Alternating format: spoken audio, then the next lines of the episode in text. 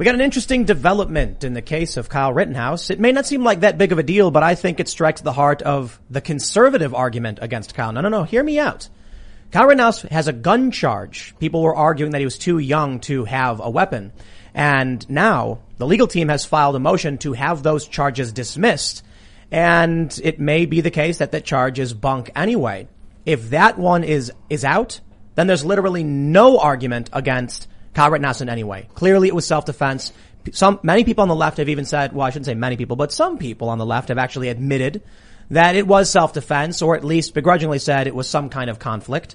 Although the left is a- adamant about locking this guy up, in my opinion, if this gun charge goes out, I'm not a lawyer. We'll talk to one, but it seems like the only way he'd actually get convicted at this point is if it's political, which very well may be the case. But I've heard arguments from conservatives the gun charge was the one that made sense. Now it may, may actually be, uh, it may be out. We'll see how politics plays in the role, uh, plays a role in this. But joining us today is former lawyer for Kyle Rittenhouse, John Pierce, and you're also the founder of the NCLU. That's right. The uh, National Constitutional Law Union, the uh, NCLU, and that's nclu.com. And the best way to think of it is essentially the ACLU for the rest of us, or what the ACLU used to say that it does. Yeah, and that's sad. Uh, yeah, no, it is. It's uh, it's kind of. I mean, it's tragic, and it's there's a vacuum, and that's why I stepped into it because you know the only way that we protect our constitution in the long run um, and get out of this uh, sort of tyrannical uh, downward spiral that we're in is to fight very hard for people whose constitutional rights are violated. Um, and make no mistake, even though you know I'm a conservative, um, uh, this is not a conservative organization. It is not a Republican organization. It's what it's what the ACLU used to say that they did, Right. Which was to protect, protect everyone's constitutional rights, and that's what that's what we plan to do. Right on. Uh, and we also have a lot to talk about in terms of January 6th as well. Yes, sir. So I, I believe that I represent uh, by far most of the more January 6th defendants than any other lawyer in the country. I believe the count right now is at 13 um, and growing. Uh, there's a lot of folks that uh, need help, and uh, a lot to talk about on that case. We got to sure. go through all that stuff. That's Yeah. important stuff. Right A- on. We got, absolutely. we got Ian chilling. Jeez, yeah. Hey, Ian Crossland, man, what's up? How you doing, See Ian? John. Uh, thanks for coming, man. Absolutely, and I do I do have to say congratulations to everyone on the Cassandra Fairbanks acquisition. Uh, Cassandra, I, I, I consider Cassandra essentially the best journalist uh, in the country right now. Amazing person, and she just does such great work. So it's amazing to see you all team up. Yeah, she's like literally, well, not literally a rock star, but very close. In my, You know, I'll- in my I'll- mind, she's there. yeah. I'll say this of Cassandra on Twitter. She certainly is feisty, but her her reporting is is top notch. It's mean- straightforward. It is, I would say, it, it's usually very straightforward and well researched and well site well sourced. Everything I see Cassandra write, you know, to me looks uh, spot on. Uh, she is feisty on Twitter. You kind of have to be feisty on Twitter. When you get hit, you kind of have to hit back ten times harder, or else uh, you're going to get eaten up. So I kind of like it. Right on.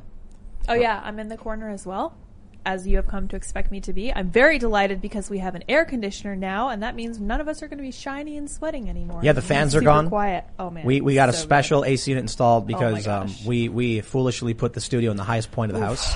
The, AC, the AC is working for sure. Yeah, it's Oh, gonna it's nice. amazing, and it's it's one of these ultra quiet units. But we're moving into a new stu- studio probably in the next month or so. It's going to be way better. Yeah. The this, So the cool. table is going to be attached to the ceiling. Space age. The Still looks like ripping you have a little bit of work to do, but it does look like it oh, has. a They They ton of just started today. Just started Oh, today. okay. So, but yeah, the table's going to be attached to the ceiling. How about that? I think it's very cool. Yeah, I and mean, we have and that- if it falls, it makes for a great episode. That's It right. won't be able to fall. Be part of the ceiling. I guess ceilings typically don't fall. So Typically That's not. right. Yeah. There's a secret room in there. Is that right? No, what are you talking oh, about? Oh, about? were you messing with oh, me? yeah. What are you talking about, Ian? There's no secret room. Yeah. Yeah, that wouldn't that wouldn't be a secret if that was the case. Yeah. I know nothing about any. I think we such just room rip that I the saw. wall out and have it be double the size. Ian's talking about a small crawl space where the cat used to break into. Oh yeah, that's I how think they Tim got up lied to me earlier today.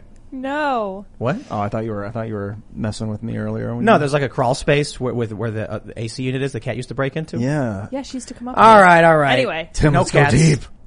Don't forget though, we are growing.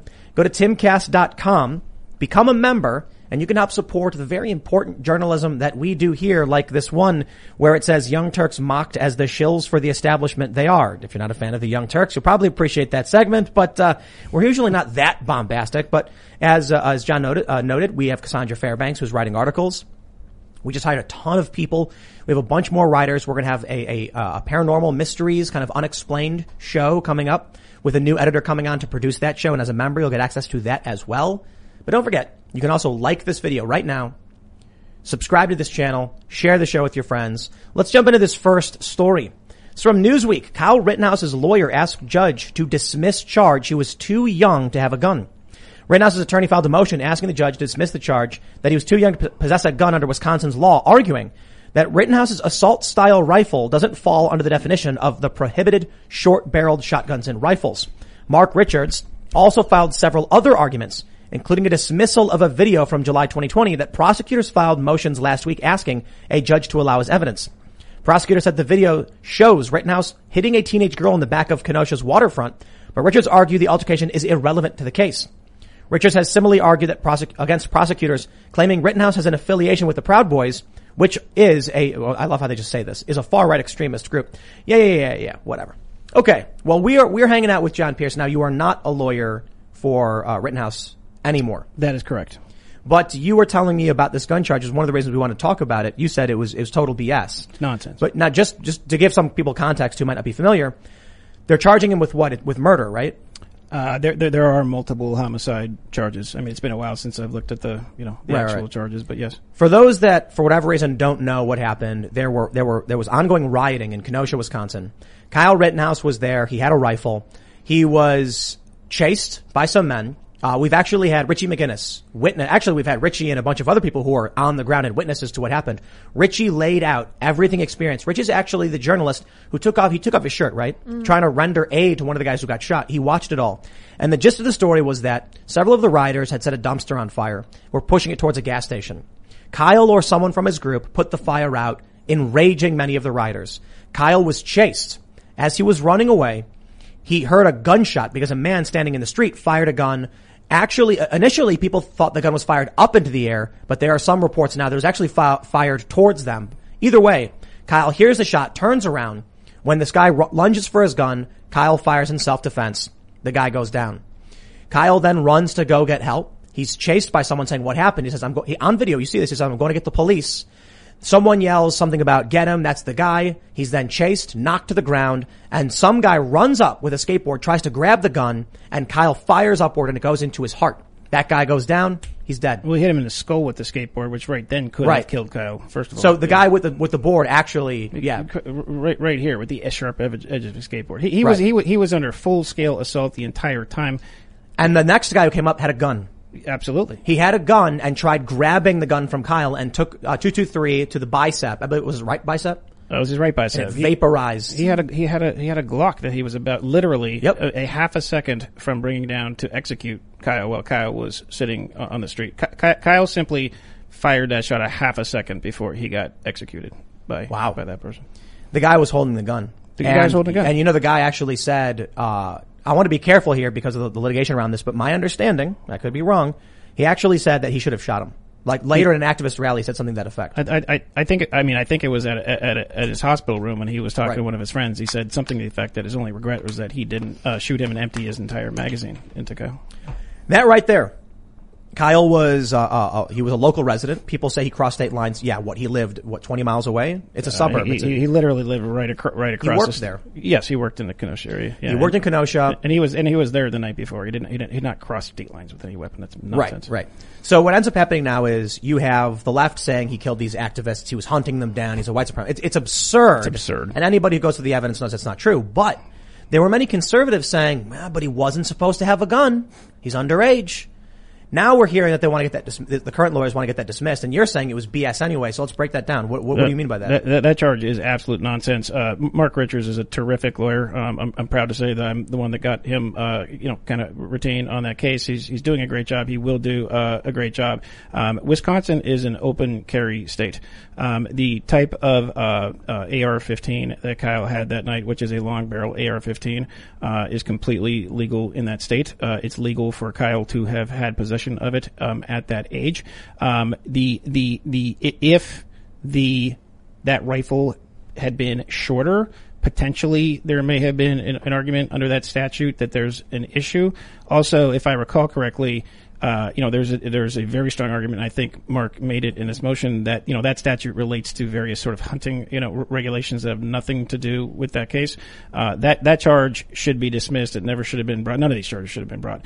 But that that charge that charge should go away. Mark Richards is absolutely correct that that charge should be dismissed. It, it was interesting seeing uh, even a lot of conservatives on Twitter mentioning that maybe you know so, some people said he shouldn't have had the gun, and they're going to get him because if in the process of committing one crime someone dies, you get charged for that. And then people said you're allowed, even if you're not allowed to have the gun, picking up a gun in self-defense or having one in self-defense is exempt. There's a lot of arguments about it, but I guess none of it matters because the law itself doesn't even apply to what Kyle was doing. That, that, that law that law does not apply to that weapon. It, it, it does not apply in the context of what happened.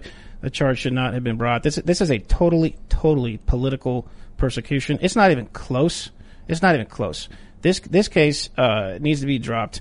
If somehow, some way, you know, the, these these political, uh, you know, Soros-funded prosecutors in, in Kenosha, Wisconsin, get some kind of, of conviction against Kyle Rittenhouse, uh, it, it will be a travesty, and it will go a long way towards eviscerating the right of self-defense for that all of us have. I, I agree. Now, I've said in the past, though, I mean, so this looks like any any rational argument that a reasonable person might presume is is out the window.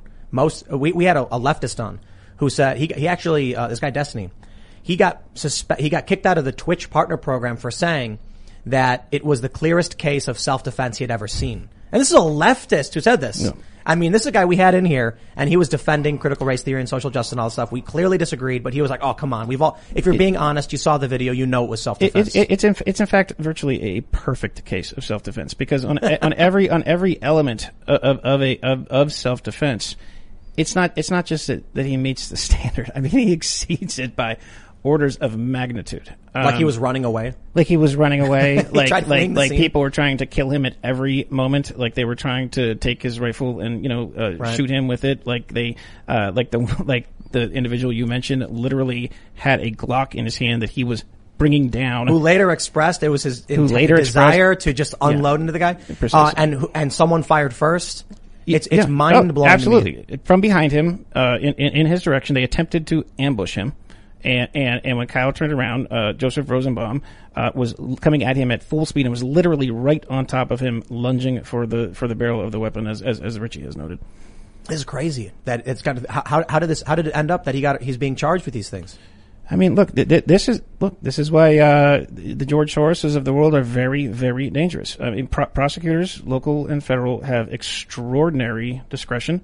Uh, you know, George Soros, for all of his flaws, is no idiot, uh, and he has gone a long way in places like Philadelphia and, and Los Angeles with this Gascon guy out there. Is it Chesa Um, Chesa Bowden as well? I believe that's right. I mean, they're, Kim they're Foxx. Yeah, it's it's it's it's a very very dangerous. I mean, physically dangerous thing for the citizens of these cities because these because they are essentially choosing outright and announcing that they're not going to be prosecuting all manner of crimes. I mean, for example, in San Francisco and you know California, essentially they've said they will not prosecute uh, shoplifting crimes if it's a value of under like nine hundred dollars. I mean, so you, Did, did, you, did you don't- see? Did you see the Neiman Marcus video? I did not. It's just like ten people running out of the building full Yeah. speed, carrying stacks of stuff. Well, that's not- nine it's not even- thousand dollars worth No, of but stuff each, without prosecution. I mean, maybe you can call it a conspiracy, but no one's enforcing it. There's another video I that just that just started going viral where it's people walking and filling up bags casually with no masks on, just filling them up and then just walking out the door. It, it, it, that, it's not rocket science to anticipate the, the impact that these sorts of policies and these sorts of prosecutors will have on, on the complete breakdown of law and order in these cities. Um, and it's happening.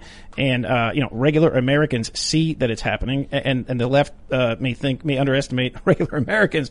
But I, I, I believe they're going to get punished severely, um, at the ballot box as a Now- result of this. Now, after Chauvin, I said Kyle's going to get life. That's what I said after after I watched what happened with Chauvin because you had you had a few a few uh, very important points there. That the defense tried getting the venue changed because of the riots, and the judge said everybody in Minnesota knows who this guy is. There's no venue where he can go, and that to me is astounding because it was an admission that there would be no fair trial. In which case, case is dismissed, free to go, because we don't lock people up unless they get a fair trial, unless we go through due process. When, when, when that happened, then you saw the, the, the jurors being led into the courthouse with armed men to protect them from the extremists that have been attacking Brooklyn Heights. I think it was Bro- our Brooklyn Center. Brooklyn Center. Yeah. Uh, clearly these people were being influenced and they even admitted it after the fact, saying that they were scared. Well, you had, Ma- you, you had Maxine Waters show up right in the middle of it, you know, demanding that everything continued to burn if there wasn't the quote unquote right, uh, you know, verdict. You had, you know, Joe Biden, uh, who's advocating for the uh, quote unquote correct or right verdict, and his excuse was that, well, jury deliberations had started, so therefore they're sequestered, so you know that won't impact things. I mean, this is the, the, these are, these are things that are fundamental. I mean, the, the the criminal and civil jury system in the United States uh, is so fundamental to our freedoms. It goes back, you know, to the Magna Carta, uh, et cetera. Yeah, The jury is the, la- the, along with, you know, sheriffs at different times and different circumstances, the jury is the last bastion of protection, uh, for people who are, you know, wrongfully charged. Um, I, look, I will say I, I've, I'm a jury trial lawyer. Uh, That's what I do. Um, I, I have immense, uh, faith in juries. Um, that Chauvin trial was very concerning. Um, but Ky- Kyle is totally innocent, and I have complete faith uh, that that jury is going to find it the right. But way. you think, like, I, I, there's going to be riots. The, the jury is going to be sitting there staring, saying, "Who wants to be the the, the, the martyr?" They're going to say, "Not me." I have complete faith that that jury is going to come back with the right verdict. I, I, I the, the case is so the case is so clear. I don't see, and I don't see a Wisconsin, an American jury coming back with any other result. You know, the, the, the big difference between that and Chauvin is with, with Chauvin, there was big arguments about the amount of force, whether or not Chauvin should have st- st- kept his knee on his back or neck or whichever you, you, you perceived it as, that he should have rendered aid immediately when, when Floyd stopped moving. So there, there's arguments. Well, yeah, and, and look, of, of course, with, with look with Chauvin, you have the 800 pound gorilla of the of the of the nine minute video uh, that is shown over and over and over again. Right, that that's an extremely uh, it's a tough video. Uh, it's a tough video to watch, and it's a tough piece of evidence to overcome. Kind of the co- the converse, uh, I think you have with, with Kyle, which is it's probably the first uh, you know uh, criminal trial in history where it's literally as if uh, you were watching the Super Bowl and there were a hundred different angles of high definition video of everything that was happening that you can sync up. There is there is simply no way around the conclusion that there was 100% perfect self defense. Yeah, but you could still get a jury that just says, I'm not falling on that sword. I have complete faith in Mark Richards All and right. that jury. All right, all right. I, I- I think it'll be particularly interesting. But uh, let's let's let's jump to this next uh, subject, uh, January 6th, because you know we're talking about George Floyd. Somebody tweeted something about conservatives and the double standard. There was some conservative who said something about, you know, why don't we know who killed Ashli Babbitt? We should have this information released immediately with George Floyd. We got this big show trial in the press. And then someone said, like, how are conservatives not understanding, you know, the, the, the differences between George Floyd and Ashli Babbitt? They were like, it's a double standard that they don't care about Floyd, but they only care about her because they're racist. And I said, Ashli Babbitt wasn't chewing on a speedball behind the wheel of a car and then actively resisting police. I'm like, I'm not, not saying that, you know, George Floyd deserved or any of that should have happened, but Ashli Babbitt stood up and looked through a window and took a bullet to the neck, right? So that's so so. Look, I mean, there are some. Uh, so first of all, I pray for for Ashli Babbitt's family, and I pray for them uh, to obtain the justice um, uh, that they that they deserve.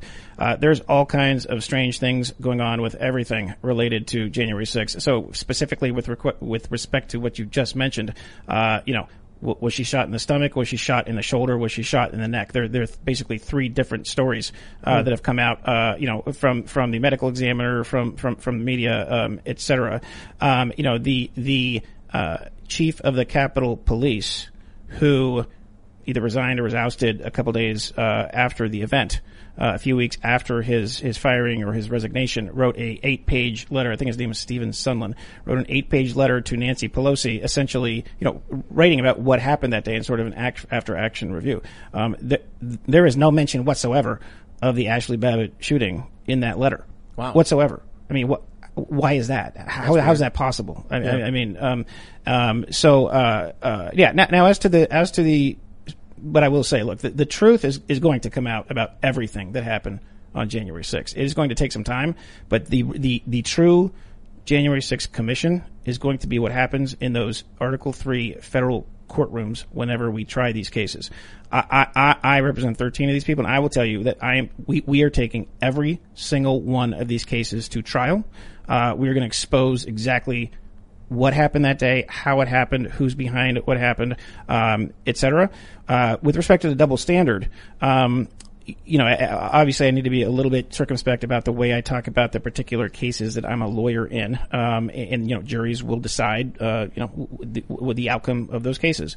But what a lot of Americans are saying, and I think it's undeniable and it's self-evident, is that, uh, you know, where are the pre-dawn raids to round up the hundreds and hundreds of people, the the Antifa folks who burned down Kenosha and Portland and Minneapolis and Los Angeles, and in effect held a federal courthouse under siege in For Portland months, for, for over 100 for over a hundred days, including attempting not very effectively, but attempting to burn it down. Well, they broke in several times. Oh, they, yeah. they used they used some kind of welding tool to cut through the locks. Yeah, and, and, and, and they tried to burn it down when when human beings were inside. Yep. Okay. So, you know, we, we have pre-dawn raids with, uh, AR-15s where there are three-year-olds in the house, you know, with folks like, um, you know, 73-year-old pastors who are Vietnam veterans with no criminal record. Um, wh- where is the priority to, to protect like regular American cities? Um, and I think that it's just self-evident and, and a lot of Americans see that there is a there seems to be a dual standard of of justice right now, and that is a think about how dangerous a thing that is. A a, a fundamental precept of the American system, the American idea, the American Constitution is that there is equal justice under the law. When the faith in that idea uh, starts to crumble, and in fact, I would say starts to be shattered as it is right now, that's a very, very dangerous thing for a free society and a constitutional republic to hold I together watch for very long. I watch rich people just walk on on law. I mean, when Hillary Clinton's email scandal dropped, she was a Secretary of State and was involved in getting Sidney Blumenthal in Libya, like some of the most criminal actions of getting us into a war in Libya. Uh, directly against Obama's direct order that she can't work with Sidney Blumenthal. She worked with them anyway. Like, Well, She destroyed public records and got away with it. class, classified, including Right. classified. so equal protection under the law. I- I'm sorry, it was, it was something about it. yoga or whatever. Yeah, they were talking about yoga and birthday parties, and of course, you, as you, as you as you probably as you as you probably noticed, the journalist who essentially broke the story of Loretta Lynch meeting with um, Bill on the tarmac um, has you know been suicided. Um, so Uh, there's that one's that. Well, the, the the the journalist who broke the story. uh, This one, this this one, I I don't think you know. I I- people look too much into this. There was an anchor. He reported the story. He he wrote on that story for years. Yeah. He wrote a book about it. I don't I don't look too much into that. It, it would that doesn't it doesn't make sense for me for me that would be a conspiracy in any way. I think sometimes people you know what I think? We we talked about this on the show. Here's a guy who breaks the story, turns out to be one of the biggest stories. He then rides on that for a year or so, telling everybody, "Oh, I'm the guy who reported," it. but he's just a guy who talked on TV about it. Yeah. He writes a book about it. He then does a book tour about it. Two years go by, dude's got nothing left.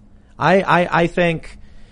I don't- think there's like we're going to wait six years and then retaliate against him. No, I think it's a guy who almost touched the sky and then you know, with all due respect to his family and it's a sad story, but I just don't see it. Uh, look, I, I- obviously, I have no firsthand knowledge about it. I, I, I, I just do know there is a lengthy, you know, count of of of, of uh, deaths and suicides in the in the Clinton past. I, I, And, I, I, you know, I, I think that's all exaggerated. Yep. I've looked through so much of this, this, this like this idea of the Clinton stuff, and there's like a bunch of memes, and I'm like, there was one where it was like an accountant at a firm that once worked with the Clintons. I'm like, come on, dude, the firm's got 3,000 employees or whatever.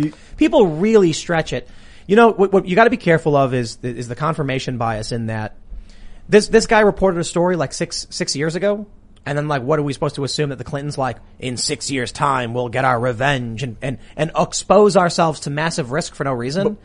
A, a bunch of these these stories that come out about the Clintons are like strange, circuitous connections that I think are but, just silly. but the the email thing is not. That's The a email thing's legit. crime. It was a crime that she committed that she wasn't charged for. And um, Loretta Lynch was basically investigating that, right? She was in charge. She was what, the attorney general or something Yeah. at the time. And, And then Bill Clinton went and met with her and had a conversation off the record that people could see happening. And then the charges got dropped. Is that what it was, or the, the investigation, investigation. didn't go th- didn't go forward? Yeah, that's right. I mean, and, uh, you know, J- James Comey ha- held a very sort of uh, famous or infamous, you know, press conference in which he went through sort of, you know, 15 minutes of talking about, you know, how uh, sort of reckless and negligent and bad this was about the emails, and then uh, sort of surprisingly at the end, sort of dropped the bomb that, uh, you know, uh, it didn't rise to the level of her being prosecuted or whatever. Uh, but you know, that that's not something that that's not something that FBI directors um, do. Um, you know, Right. they, they, they, they have they have an investigation. They make a recommendation to the Department of Justice, um, you know, as to the evidence, and then uh, that proceeds. Um, that was odd to say the least. oh yeah, I mean, 2016 was one heck of a weird year. Yeah. It's like it's like it's like reality just broke. A lot of people like to mention that the Surge, CERN Large Hadron CERN Large Hadron Collider went off, Right. and then you know we get these these this the whole universe is in disarray. But I, I want to mention something too. Sure. A lot of people don't understand. Uh, I think there's a lot of people who want to believe in a lot of conspiracies. You'll see like a meme photo and they'll list a bunch of names and then draw lines and connect them. Okay, I actually go through those names and I look up the records of the individual where they worked and I've looked into a lot of those memes and I'm like, it's just you could you could draw this you could you could do that to almost any any person in a high profile position. There's this new one going around where um, the San Francisco Gay Men's Choir they recorded this video where they said we're coming for your children. And it's a creepy video. I think it's it's really creepy and purposefully antagonistic, like to an to an extreme degree, where they started getting serious hate. They took the video down, but 4chan's coming out and digging up their names from the choir and then connecting them to the sex offen- uh, offender list. I also started, I was like, okay, let's see, like, if some of these things are true. And they do these memes, they show the name, they connect the line, and then I, th- these, uh, it's just, it's, it, it's not legitimate. It's, it's, it's, it's not real.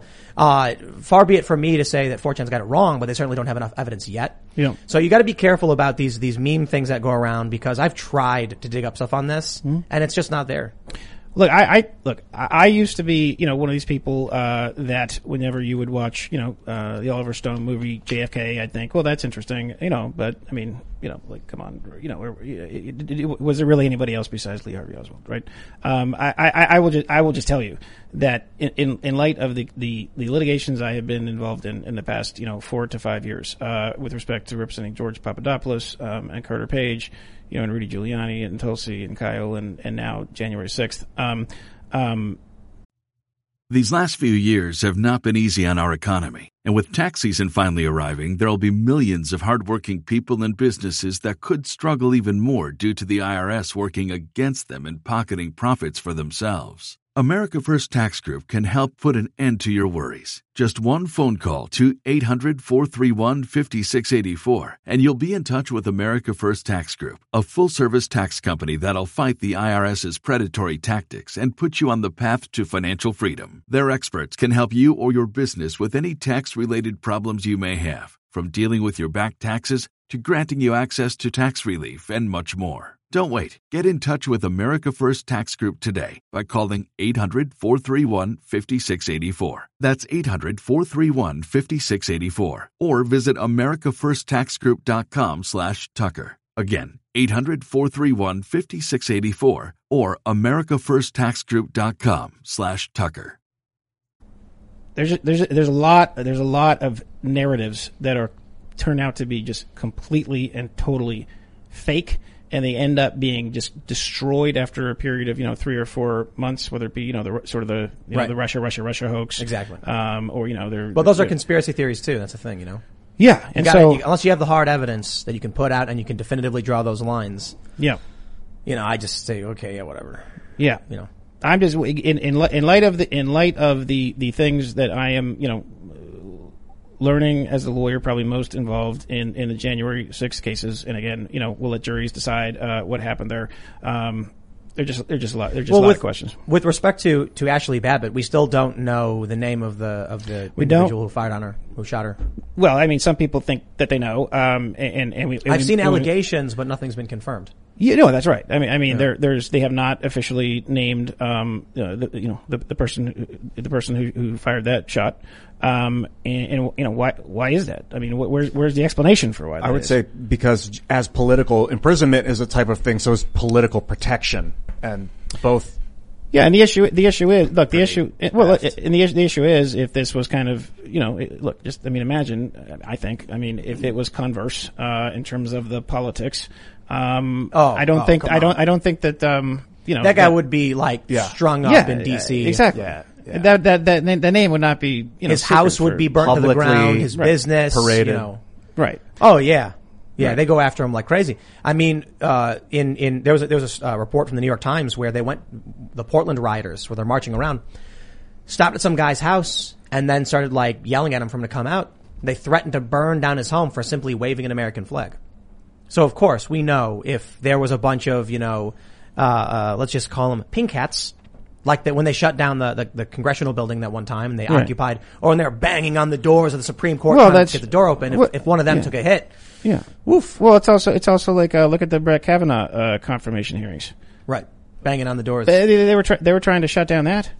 Yep. They- you know they were trying to shut down that, and, and where's you know I mean, Insurrection. and and, by the way, let me, and let me touch on the insurrection idea, okay? Because that that just from a legal standpoint and a factual standpoint, I mean that that that is nonsense. Uh, because well, it just it, well, it is. I mean, hear hear me out, which is just that that's an actual crime. I mean, insurrection is a crime. Yeah. Um, and and you can be sure, You- Can you be charged with insurrection? absolutely, And none of them have been charged with insurrection. Zero. Oh, okay. So, so, so Such ridiculous You know, so man. so you can be sure that if the if if the federal prosecutors felt like the elements of the crime of insurrection were met, I'm I'm confident out of 550 cases and counting, probably going up to close to a thousand at some point, there would be some such charge. For those that are listening and not watching, because we do the podcast, uh, uh, John held up a zero sign. yeah, just none, none.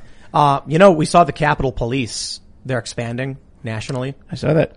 I've heard some other rumors too, but uh, just for now, it's like they're going to set up a couple offices.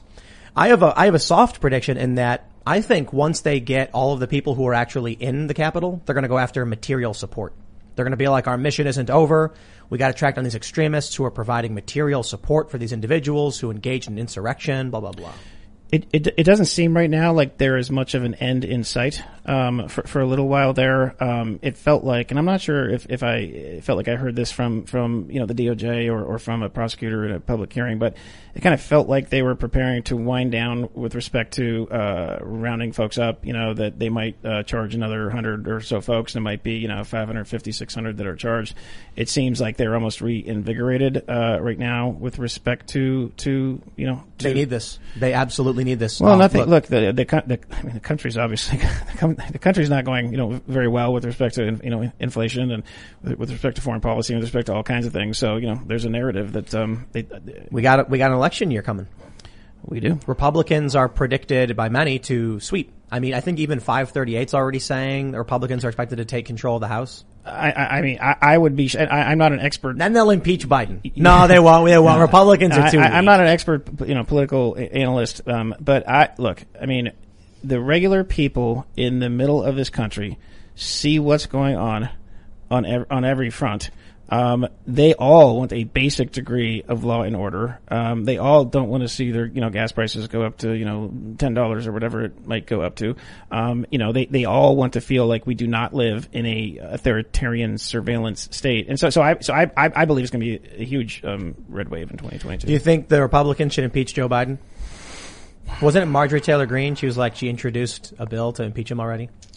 Yeah, you know, that, that, I think that, more than once. yeah, I think that would I think it'd be reckless to say to say at this point. I mean, I, here's here's here's the thing that's happening. It's bad in, in the last several years in this country, and, th- and this is what brought down the Roman Republic for sure. Is is the is the is the um, weaponization uh, of criminal law to attack uh, political opponents? Because what happens is that becomes a vicious, vicious cycle that descends into, into violence and retribution very quickly.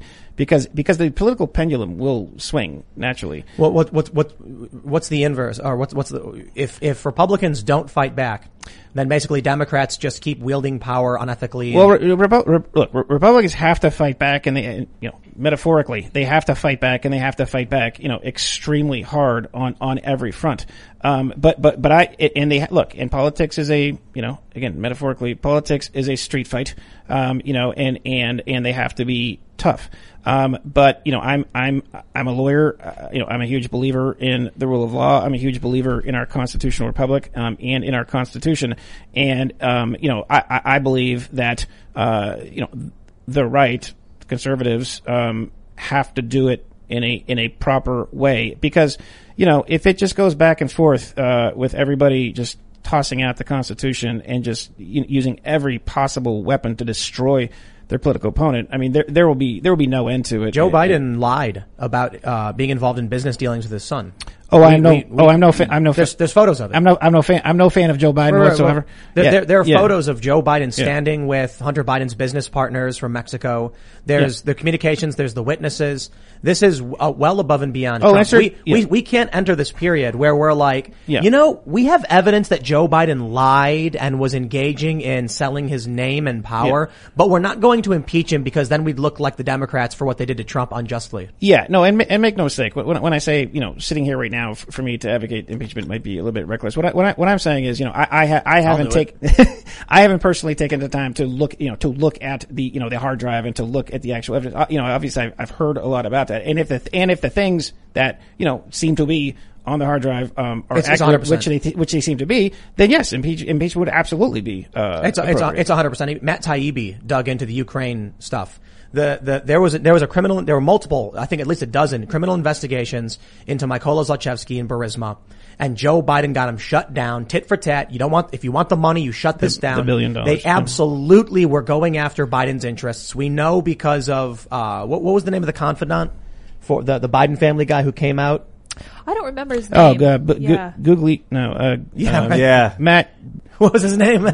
Some weird Bubli, name. Bubliano or Gugliano. or Yeah. something. Bubliano or something like that. Yeah. Look, this, this confidant comes out and says, And he seemed very, and he seemed extremely credible, by the way. Yeah. Yeah. But, but o- outside of that, because obviously I can't remember the guy's name, I'll discount that bit of evidence. But when I, I was covering a lot of this, I was looking at international news sources, I was fact checking, I was looking into all of it. It is beyond a reasonable doubt. Zlochevsky flees the country. There's an there's investigations him. Biden says we got to get a new prosecutor because that one's corrupt, and he wasn't going after the corruption. The new prosecutor comes in. Bro, Burisma guy comes back to Ukraine. Investigation's over. You're free to go. Your money's been unlocked. Don't worry. Papa Biden came in and saved your butt. Donald Trump gets in. Dude flees to Monaco. It's like it, you got to be a special kind of dumb or liar. So so so we look at what what Donald Trump was accused of. Please investigate this crime. We must impeach him. They Right. impeach him over it. Yeah. Now we actually see the photographs because of the laptop where Joe Biden is standing with his son's business partners. What did he say to us? I, I have never talked to my son about any of this stuff. It is beyond a reasonable doubt based on the investigations that I've done. And there's still so much more evidence from that, from that laptop that has not been released. I think Republicans should, first thing they should do is they could get in and just impeach the guy and I- then let it all lay out in, in, in court. If if I if In the I Senate trial. if I if I'm in Congress in 2022, I think uh, you know I, there would be a very favorable ear um um coming you know from from me on that front. Um uh so Matt you is no conservative. You know, and he wrote, he wrote it, he, he did, he, he investigated this and he said the claims that there were no investigation of this are just wrong. Like none of these people actually did any legwork. No, it's obvious. What did Twitter do with the laptop Mm-hmm. well storage that's for an well election? that well that well that's where I was going to kind of go That- with this. it's, it's, it, they're obviously lying. Well, look, Media. the, the, the, look, it, it's to the point where, uh, you know, it, it's, it's, I, I think it's criminal, you know, conspiracy that the big tech companies are, are involved in, uh, likely with foreign, um, powers, uh, to decide, uh, to, to just, to just cover these things up. I mean, for, for them, for, for, I mean, for, for them to make the New York Post story about the laptop just go, completely dark for uh, you know whatever it was a couple couple weeks or few, couple, yeah a month before the election. I mean, I a mean, couple what- weeks after. Yeah, I mean, I mean, like you know, w- w- what is that other than blatant interference with the What with if the it was election? domestic? Uh, that they're colluding with domestic powers. Would that also be criminal, or is that legal then because it's American CIA or whatever? I gotta tell you, it's not my it's not uh, my field of expertise with respect to the law or anything. But what it but what it certainly it, like it's got it's got to it's got to be in violation of some uh, federal criminal statute for uh, you know for for a private uh, entity uh, to intentionally try to cover uh, some of that stuff up. And what what what actually as I speak out loud about it, I think one legal theory that has started to come to the fore, which I think is probably a good one, is that it's actually a campaign finance violation um, be, be, because, be, and I think there have been lawsuits uh, filed about this because because they are, you know, and, and again, I'm, I'm not a camp, campaign finance expert, but but certainly what it seems to be is them providing a, a in, an in kind contribution to the campaign that is, I assure you, uh, was probably not reported and it was, you know, probably worth. I, I, I think it's it's it would be more criminal. Um, suppression is different from promotion. You know, if if they're pro- promoting an ad about Biden for free, then you can argue they're giving him an in-kind donation.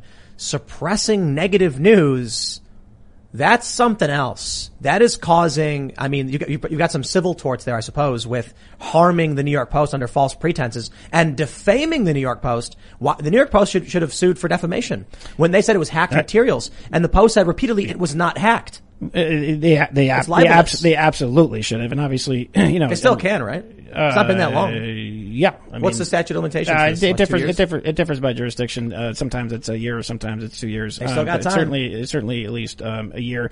But you know, like like we talked about. I mean, people like James O'Keefe have started to you know step up and start to sue you know these these companies. Um, uh, you know, it's it. Look, it's got to be those big organizations that have resources to do it because regular Americans you know can't do it. All right, so here's what we need. New York Post, why aren't you filing defamation against Facebook and Twitter for claiming that the materials you had were hacked, even though you stated several times they were not hacked materials? They lied to the public and they used it as a pretext to cause harm to your business. You, you've got clear damages in the amount of views you lost based on the size of the story and the, the, the percentage of suppression on the story. If they said they're suppressing it, file, file uh, some kind of suit against them. Go to Discovery. I want to see their algorithms. I want to know what percentage you were suppressed. Hey, make that information public. Then we'll know how much money you lost.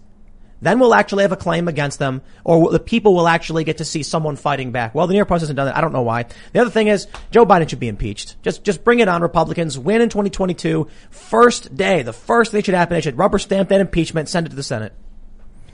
Hey, I'm not going to stand in the way of, of Joe Biden impeachment. But you know, they're gonna, they're gonna love it. They're gonna be like, oh no, now Kamala Harris is president. There's that too. Uh, you know, there's also the uh, sort of I wouldn't be surprised if that's what happens. Well, there's there's also you know the 25th Amendment lurking in the background. There's obvious there's obvious there's there's obvious you know health issues that are uh, you know lurking Have- in the background. Have you seen Um, the photo of Lori Lightfoot meeting with Biden? I'm not sure that I've. She's got this look on her face of just like, like, oh no. And people were, people, some people were claiming like that look when you, when, like people, when people finally meet Biden, they realize this guy is broken. Like it's worse than we It, realized. it's it, and I think it, it it seems to have accelerated um, Yeah. even since the even since the inauguration. I, I mean, you know, he's he's over there, you know, traveling Europe. And I think he was giving a speech before the British military, and it's like literally a sentence can't be put together. Um, and that and that's um, he was able to say Truden on a shot of pressure.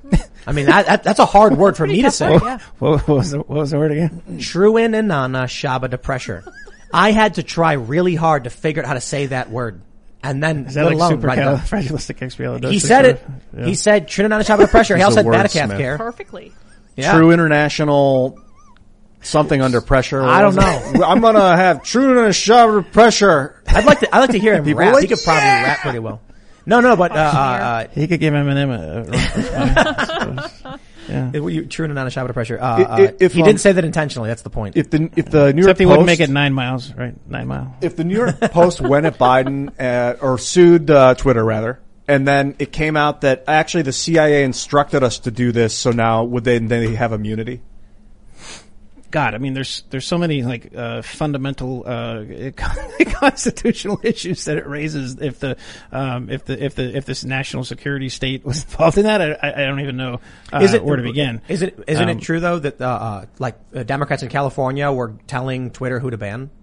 Uh, well, I, I, I have heard to, that story? I, I have heard that story and I have to believe it's probably correct. Um, you know, uh, uh, I, you know, again, with, with some of these things, um, I'm, I'm, I'm so, I'm so busy with some of these cases that, you know, I, I don't have time to do the same kind of, you know, re- research and, and really look at the, uh, raw data, um, you know, that, that might be useful. Uh, but, but it would shock me if that weren't the case. I, I have to pull it up because we talked about it before, but basically there were communications between Democrats saying like, "Hey, Yeah. look at this," and they're like, Yeah. "Oh, we'll get rid of it." Look, I, look, I think that there, there, there's no doubt that, uh, look, all of these things are, are, are, are connected. I mean, I mean, the, the radical left has overtaken, you know, essentially every major sort of institution in the country, from academia to Wall Street to Silicon Valley to, you know, now um, Federal you know, law enforcement federal, and- federal law enforcement, and And the- and and was it Mark Milley?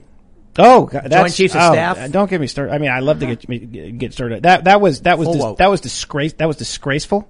Um, you know, I'm, I as I mentioned to you before the show, I, I was I served in the first Cavalry Division in the mid '90s, and I was airborne, and I'm extremely proud of that, and I and I and I love this country. Um, um, uh, for for a four star uh, general to buy into this critical race theory, you know, garbage that is so toxic and so poisonous and is tearing this country apart. Um, it, it just, it just, it, it's sickening. Um, you know, the, the, the United States military has one job and one job only, that is to close with and destroy the enemies of the United States. You know, the, the most worrying thing to me about what Mark Milley said was that it shows we have a four star general who is inept and incapable of critical thought.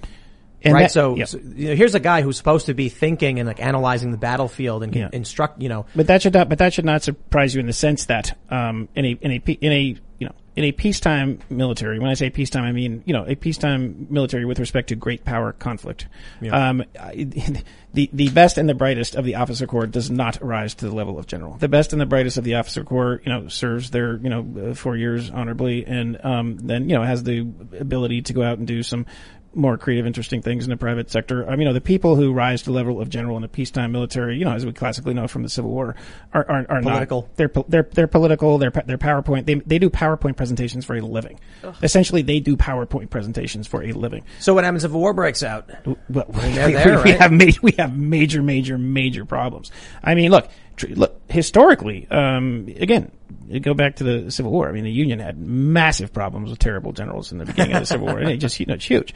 Um, and, and so you know um, now with this sort of uh, wokeness layered on top of it. Uh, look, th- there will be another major power conflict. It will probably be sooner rather than later because of the weakness we now portray to the to the world, um, and we're gonna have we're gonna have a problem um, because of because of the sort of the wokeness in, in the in the in the Pentagon and the attempt to you know make it a, a social experiment, diversity engineering, you know, training program or whatever whatever they're doing. Um, it's it's bad. Yeah. So, bad. uh, I mean, if, China- I mean, if China, I mean, if China, I mean, if China invades Taiwan tomorrow, and don't be surprised if it's not too too far away.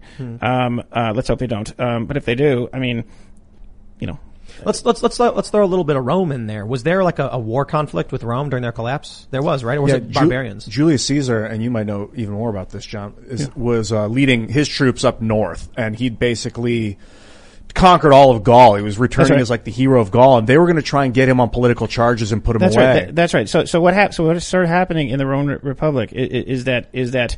Um, so when you were in Rome as a leader, uh, you were you were immune uh, to kind of lawfare. Uh, you were not allowed to, you know, do this thing where you just bring like lawsuits and lawsuits and lawsuits. Every, um, um, but if you, but but once you were out of uh, power, you know, then then they could do that to you, and they started to do that.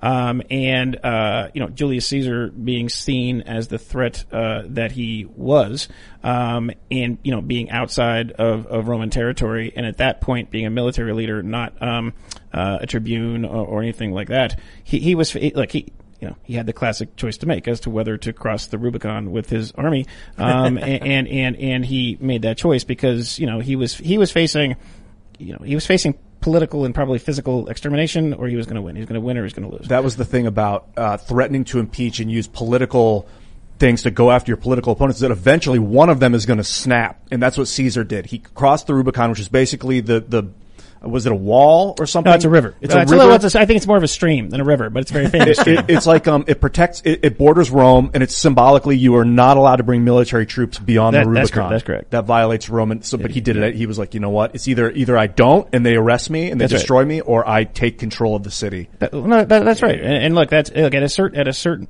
at a certain point when uh, you know tyranny becomes extreme enough, um, it, it creates the the, the the conditions you know for certain things to happen. Um, What if, what if we're in the calm before the storm? A lot of people thought that 2020 was the time at which Trump was facing all these charges. So would he cross the Rubicon? The left is trying to claim that he did with January 6th, but he clearly did not. But what if 2024 is when, you know, because maybe Trump said, look, we're going to run again. We'll run in 2024 and we'll win. We're going to win back the House.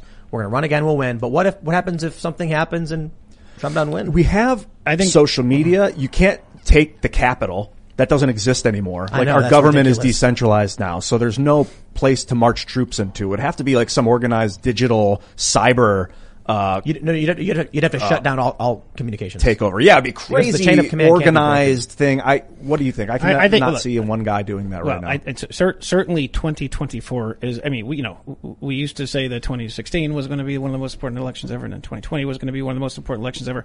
2024 is going to be Picture this. You're driving on the open road, taking in the beautiful views this country offers. Then out of nowhere, you hear a noise and your car breaks down. While still frustrating, you feel protected because you have a plan through CarShield. CarShield has helped millions of drivers from having to pay back-breaking car repair costs. All you have to do is call before a breakdown. Plans can pay for expensive repairs on your out-of-warranty car, truck, or SUV. All for CarShield's low monthly rate that never goes up as long as you cover your car. With a plan through CarShield, you get protection on over 5,000 major parts and systems with just a visit to carshield.com/carlson. I'm talking big money items like your transmission, engine, electronics, and so much more.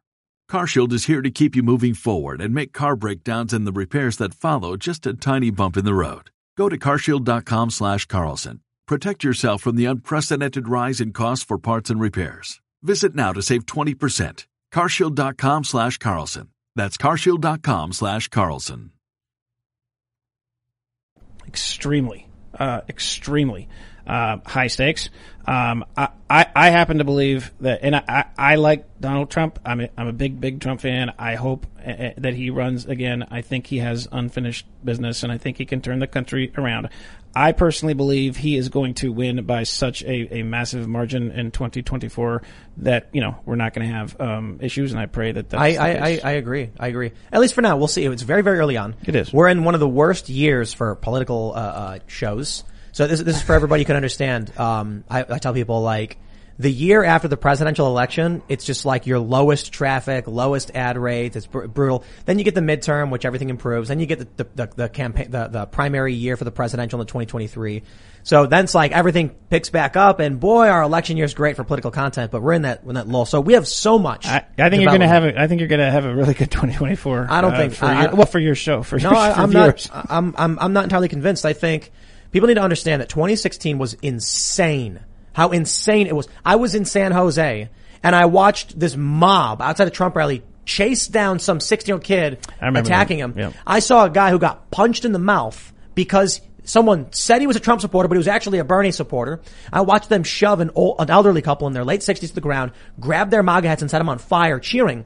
I watched a guy walking out going, yay, Trump. And a guy runs up with a bag and whacks him in the head with it. I filmed this video, gets a million views in a day. That was, I think, 2015. Yeah. That's how insane things were. Then we get 2020. Look at what happened with January 6th. At the very least, a riot at the Capitol. Insane. And I keep telling people, I see no reason for this to de-escalate.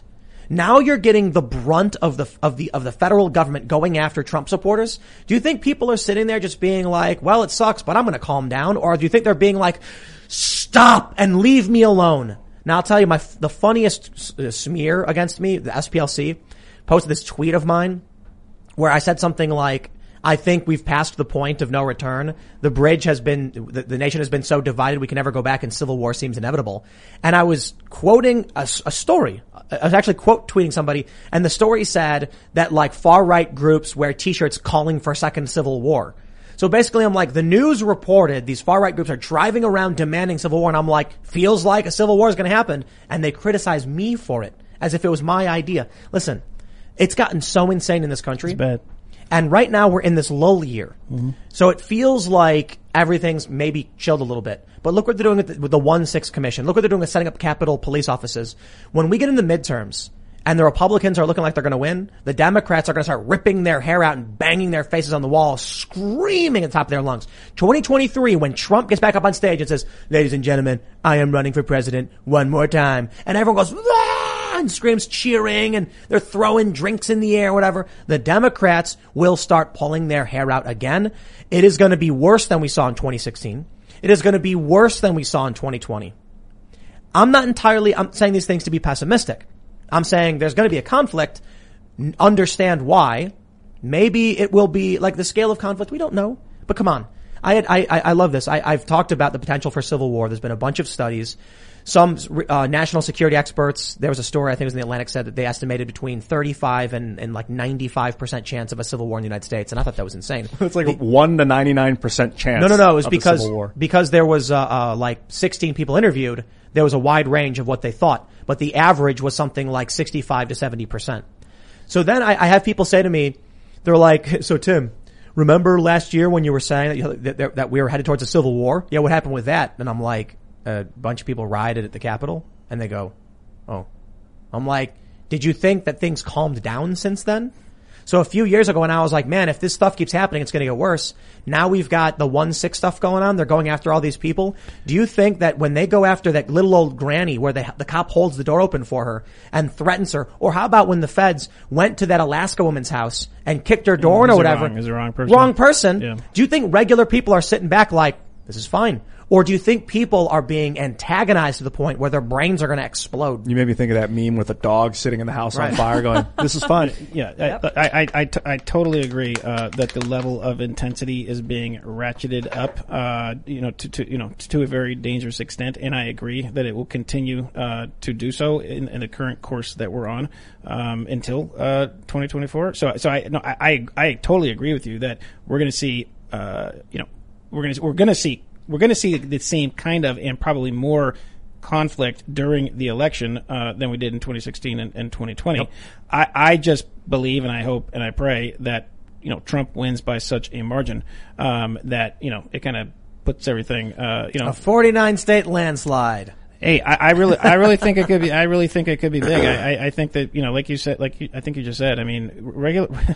I think the left t- terribly underestimates regular Americans, and I think when they think that they have an advantage, they press it and they overreach uh, very much. But I, I've heard a lot. There's been a lot of historical comparisons. So I, obviously we're talking about Rome and crossing the Rubicon. But I mean, are there really that many similarities, or is it just like a few things that people like to to reference? Right.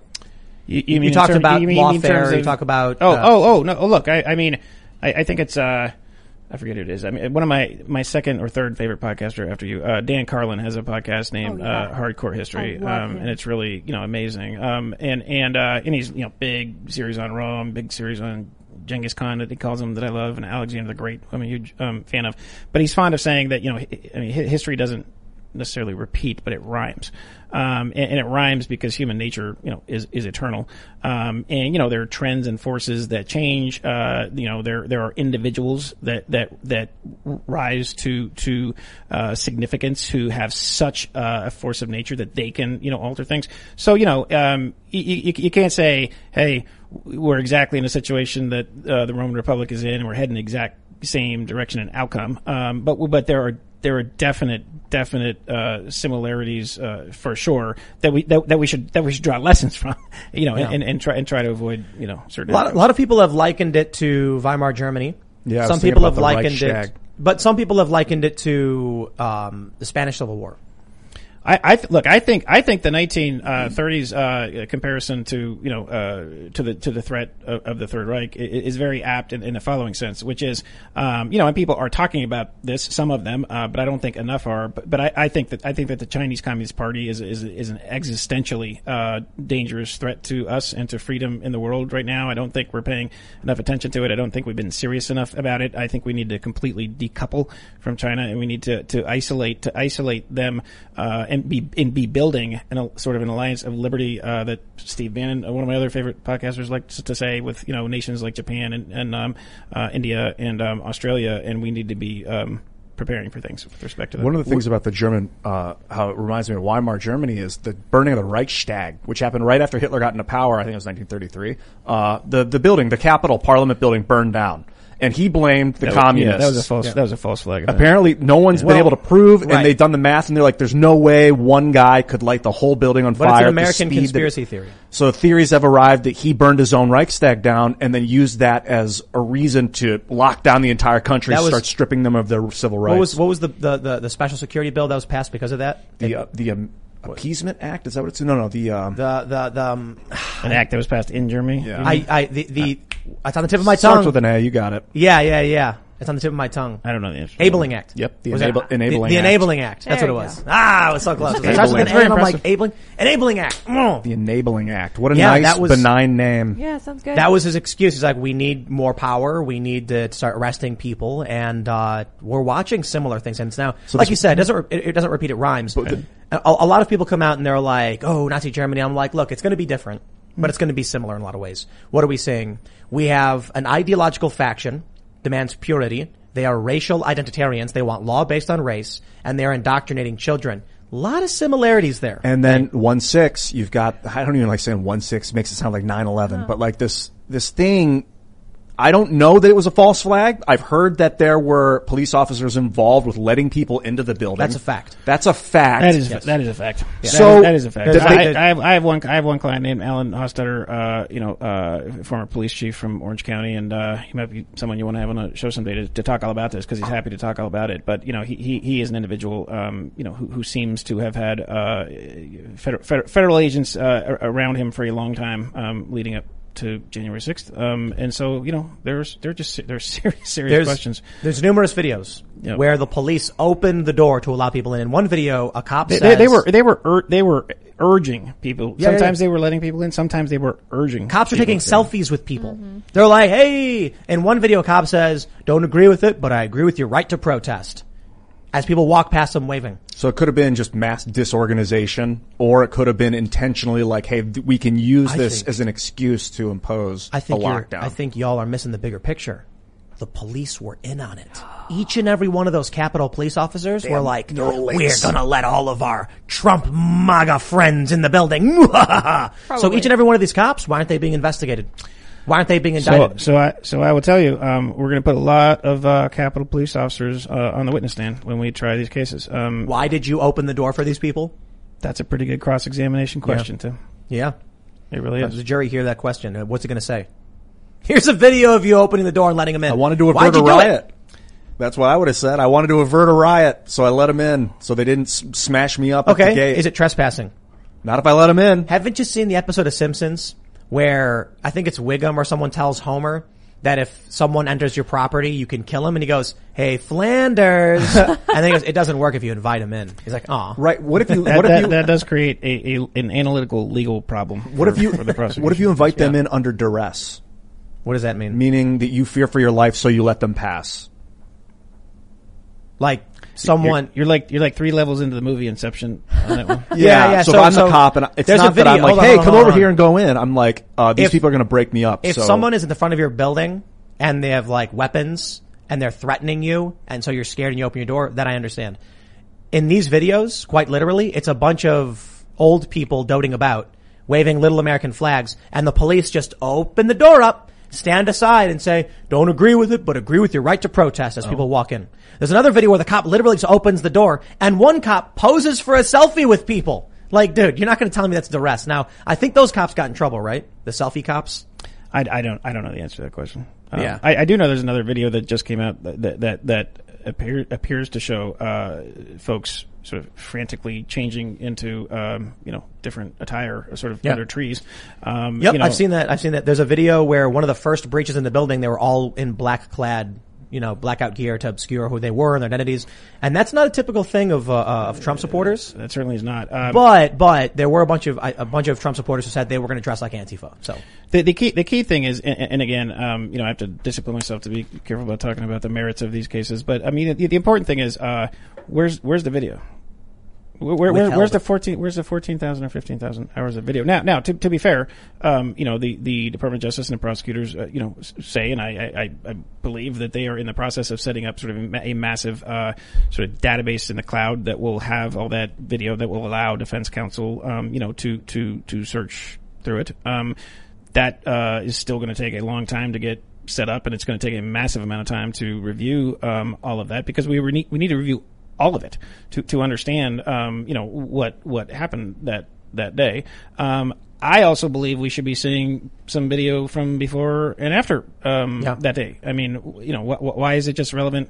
Um, you know what what what what the video shows for January sixth, um, January fifth, and January seventh. I, I think it's important to point out there were violent people, lots of them. There's a lot of video that are that's that's ridiculous. There are people throwing the barricades out, storming up, and and ramming police. We had uh, Richie McGinniss, I think. this guy's everywhere. Was actually really is, yeah. squeezed in between rioters shoving against these cops, and one cop's like screaming as he's being crushed. So all that stuff definitely happened. Now the problem is, the Democrats on the left show that, and they say, "Look, look, look, look, look." And I think it is part, partially a problem that many on the right are just like showing the cops opening doors. Let's talk about all of it. There were bad, there were, there were people there engaged in very bad activities, right?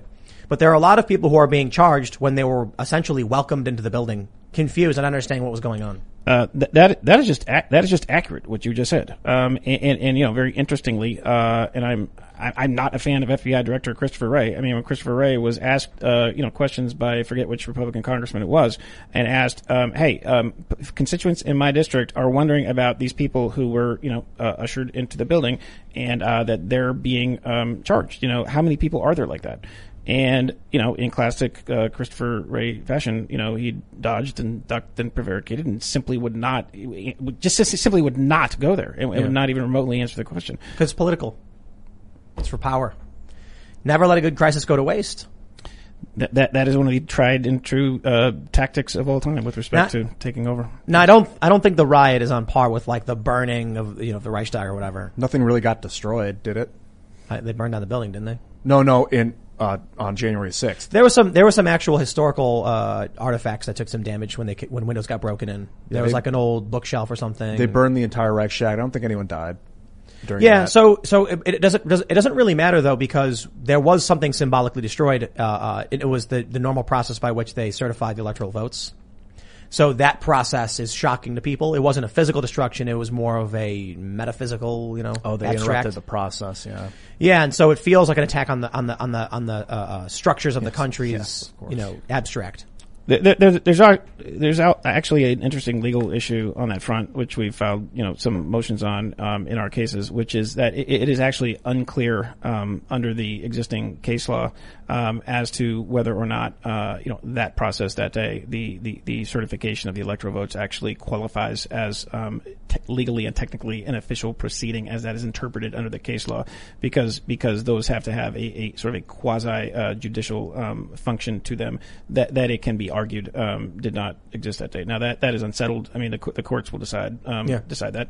Um, but look, I but I but I really believe, and, I, and I, I've said many times, I think the institutions that really fell down in all of this, so to speak, are the state legislatures, especially including uh, GOP-controlled state legislatures, because there's a, there's a the, the Constitution's designed to avoid something like this, and it's it's very clear.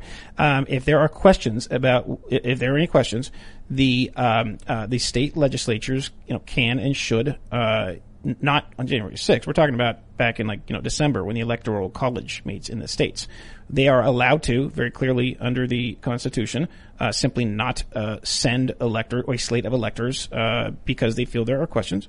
If that occurs, and if either candidate, if no candidate gets 270 electoral votes, It goes to it the goes House. to the House under the 12th Amendment, where each state delegation gets one vote, and there is a process. The Republicans don't like Trump.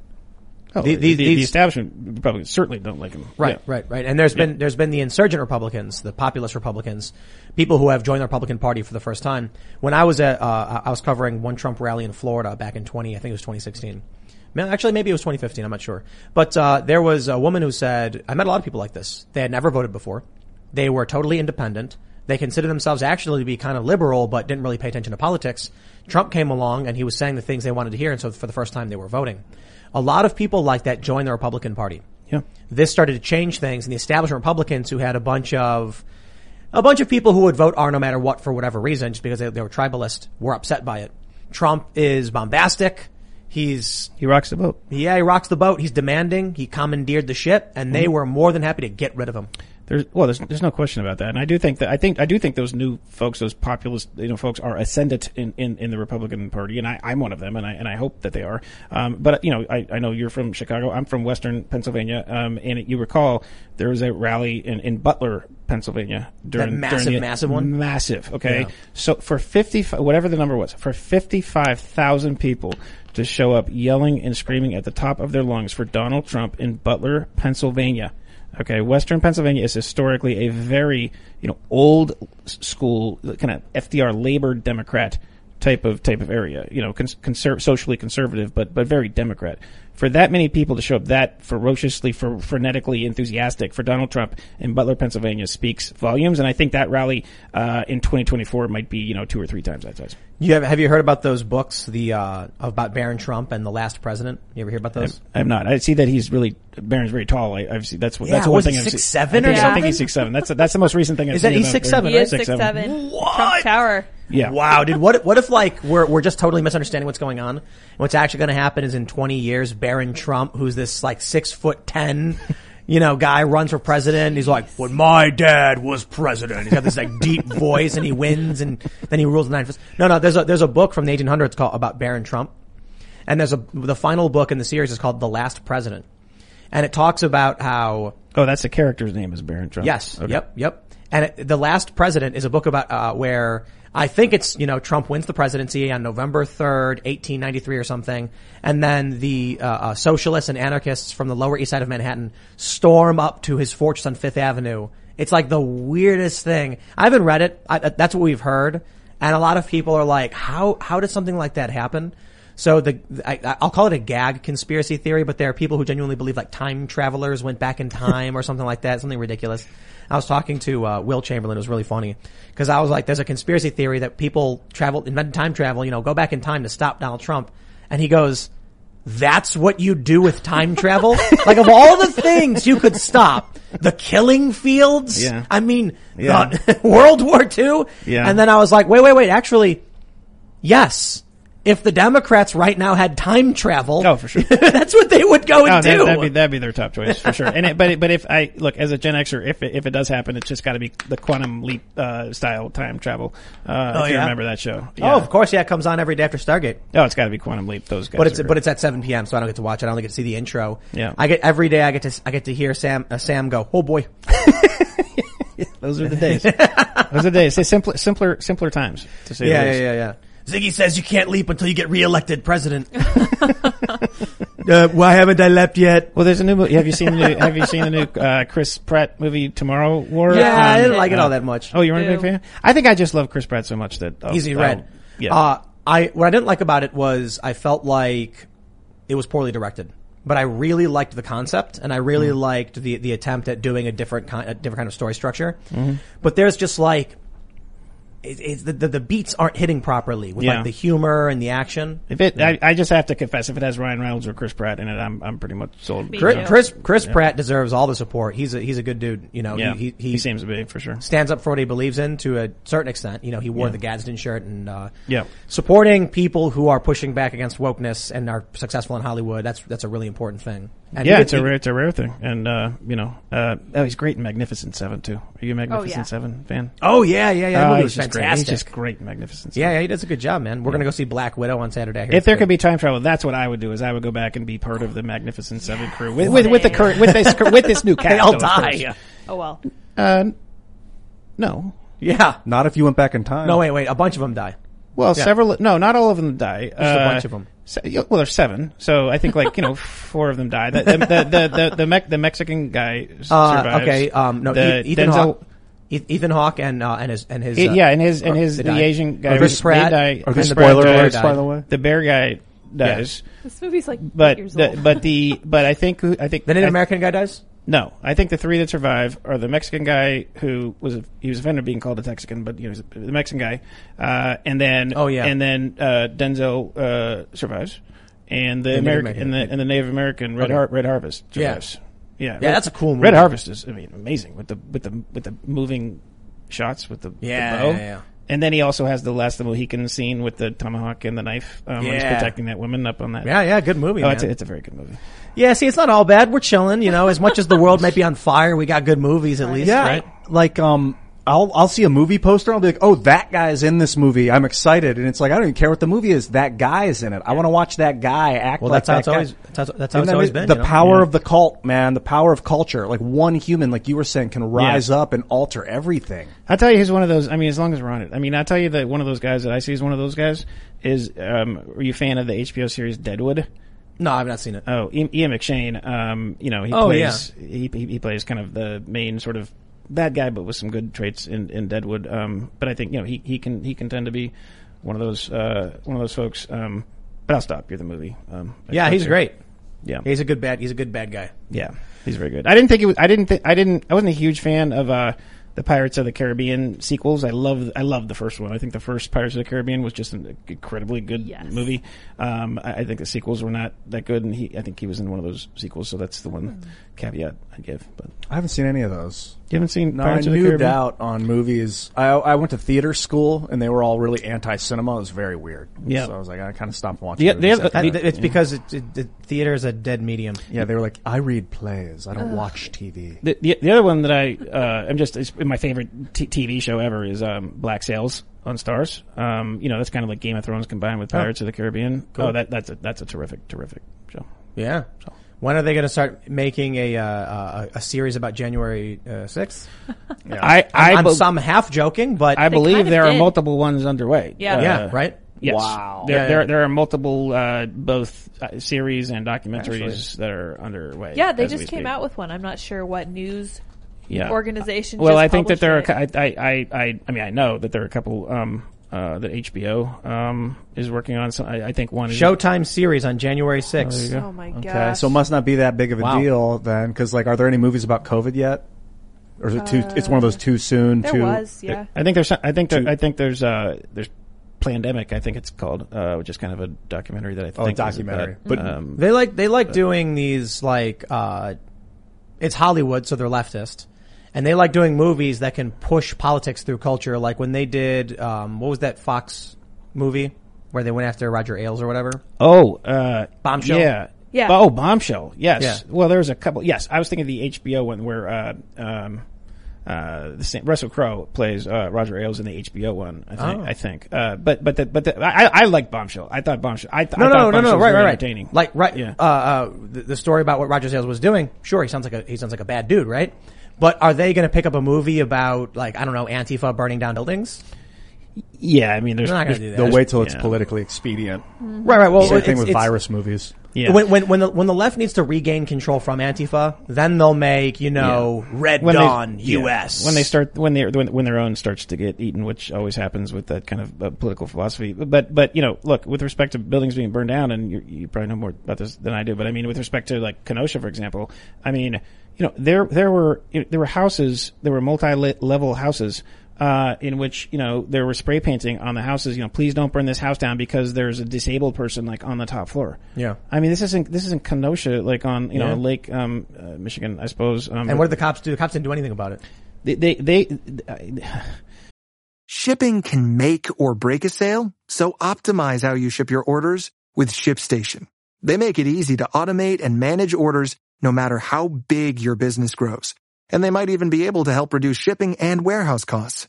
So optimize and keep up your momentum for growth with ShipStation. Sign up for your free 60-day trial now at shipstation.com and use the code POD. That's shipstation.com with the code POD.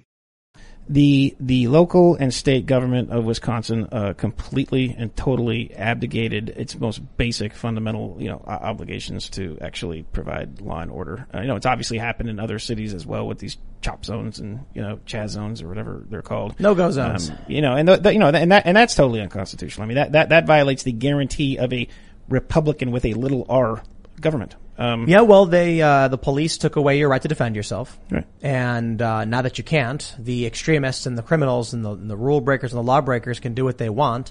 Then when their political allies take the DA, the police don't even go after the, the, the crimes of, you know, that are more extreme. So, so It's a, it sounds like a, it almost sounds like a system or a, or a plan.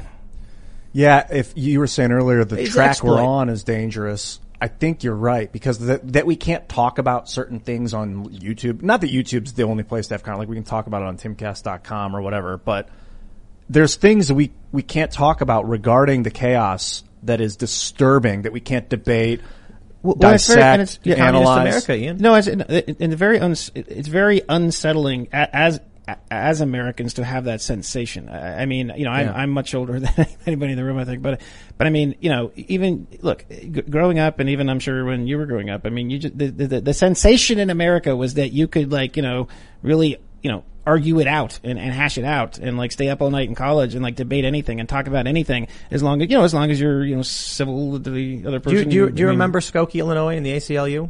um, I, I, I know uh, that there is something very relevant with respect to Skokie and the ACLU, but I can't um, put my mind. On it was right a now. bunch of neo Nazis were marching through a Jewish neighborhood, and the ACLU defended, defended them. them, and and that's exactly so. That's a that's a perfect example, and thank you for rem- reminding me of why I started the NCLU because because the the, o- the only way to pre- to preserve the Constitution is to fight for the rights of those who you despise the most when it comes to their to their viewpoints. Um, and you know, right now it happens to be uh, it seems you know it is conservatives that that that are uh, you know needing protection right now, but tomorrow it's going to be it's it's going to be liberals. And, and You see what China just did with banning LGBT groups? I did not see that. WeChat, one of their largest, you know, social platforms, banned a bunch of LGBT accounts.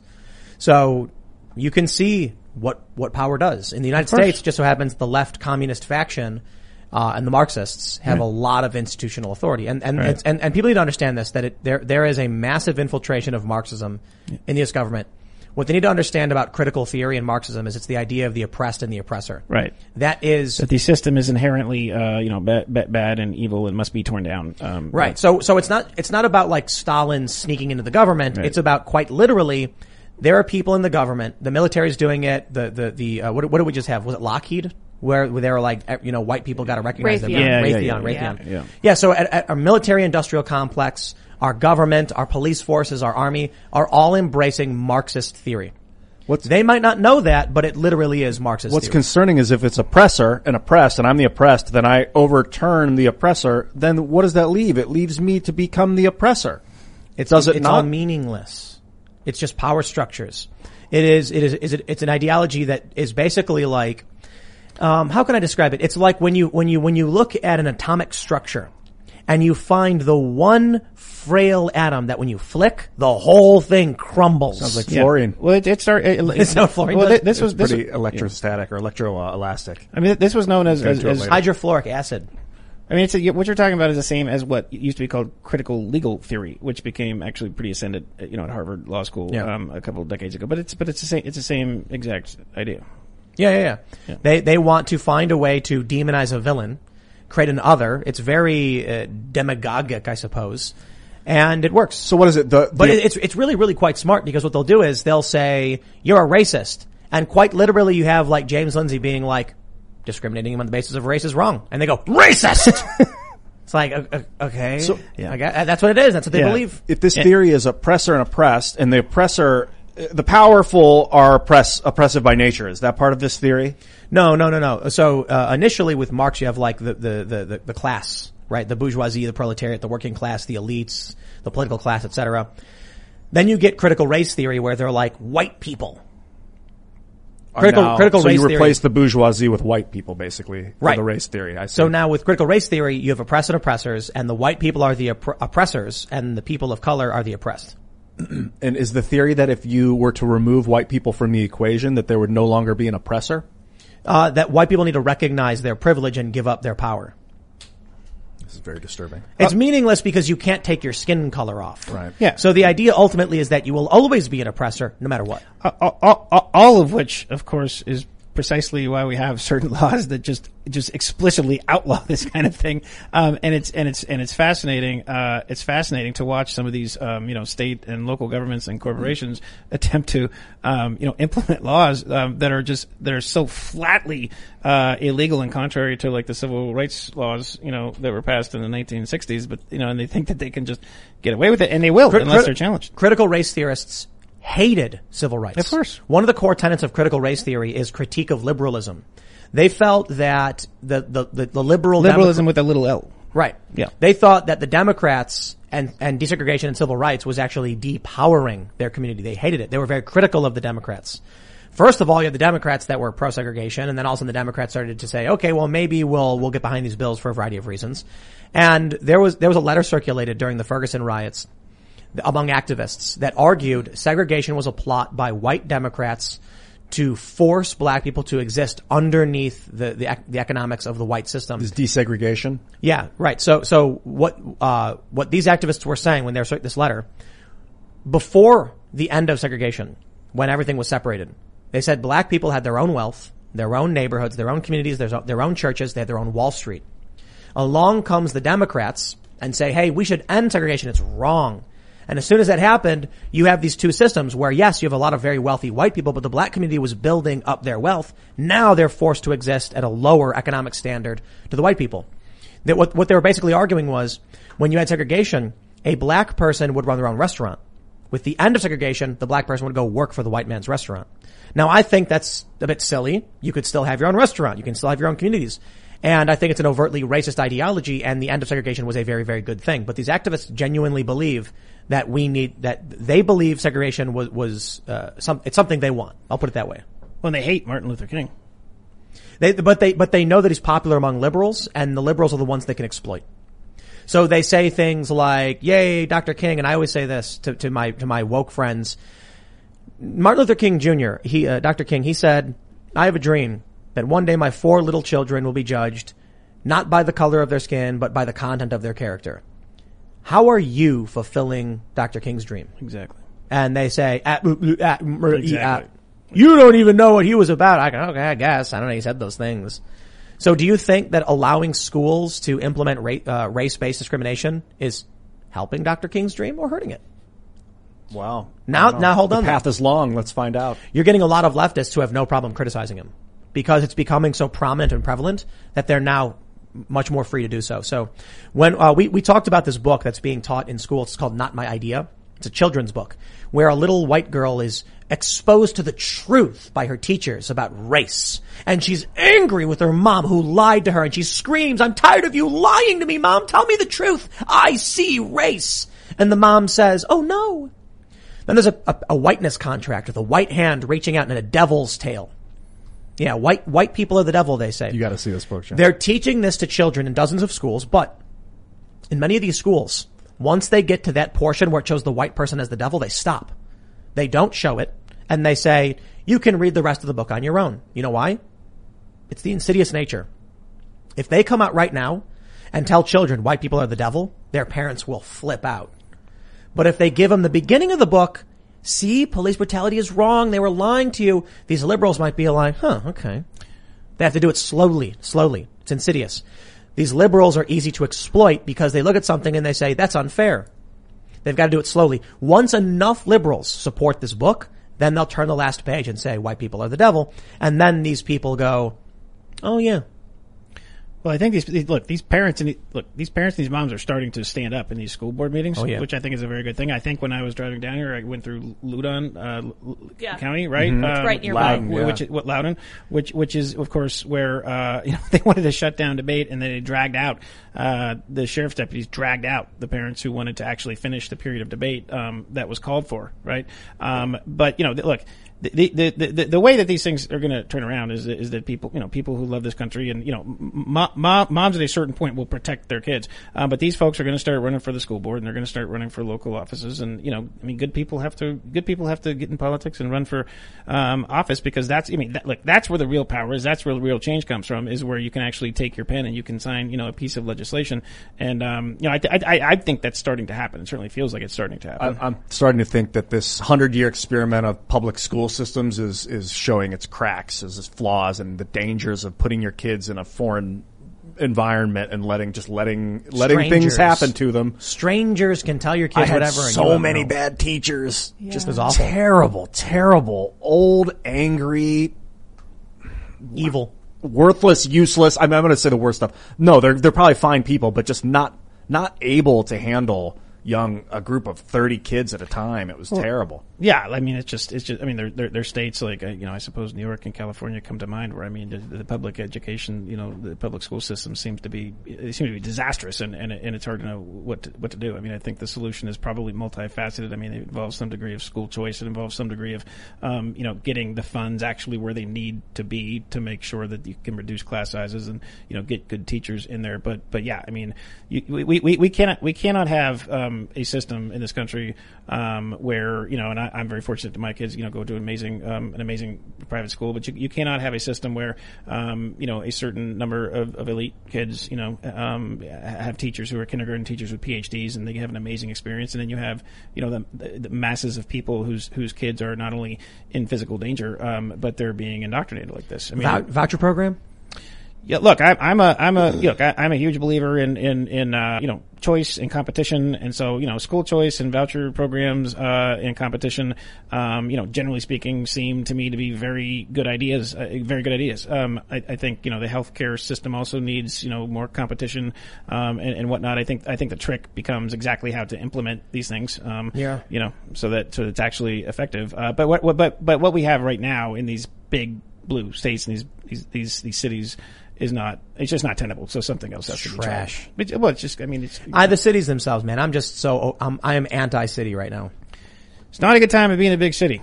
We're, we were we were outside in the front today with uh, Andy. Um, Andy is a guy who's going to be he's going to be running all the rec area stuff. He's going to be running the, the grind bar, and we're going to be setting up event, events and stuff. So he we, we were standing in the front, and we were trying to plan out like, so where do we build the mega ramp? Like where where do we put the the giant launch for the skate park? And it's not about look. I understand not everybody can you know go out and buy materials for a skate park, but you have space. Right. You can walk outside with your friends and just look at the grass and say, what can we do here? What activity should we have in these cities? It's brutal, man. You live in a cubicle. Yeah. Your kids are in a crammed school environment. Teachers don't even know their name. Teachers like, who is this? You're in my class. Um, Miss Wilson, I've been in your class all year. Huh. I can't even tell. I got too many kids.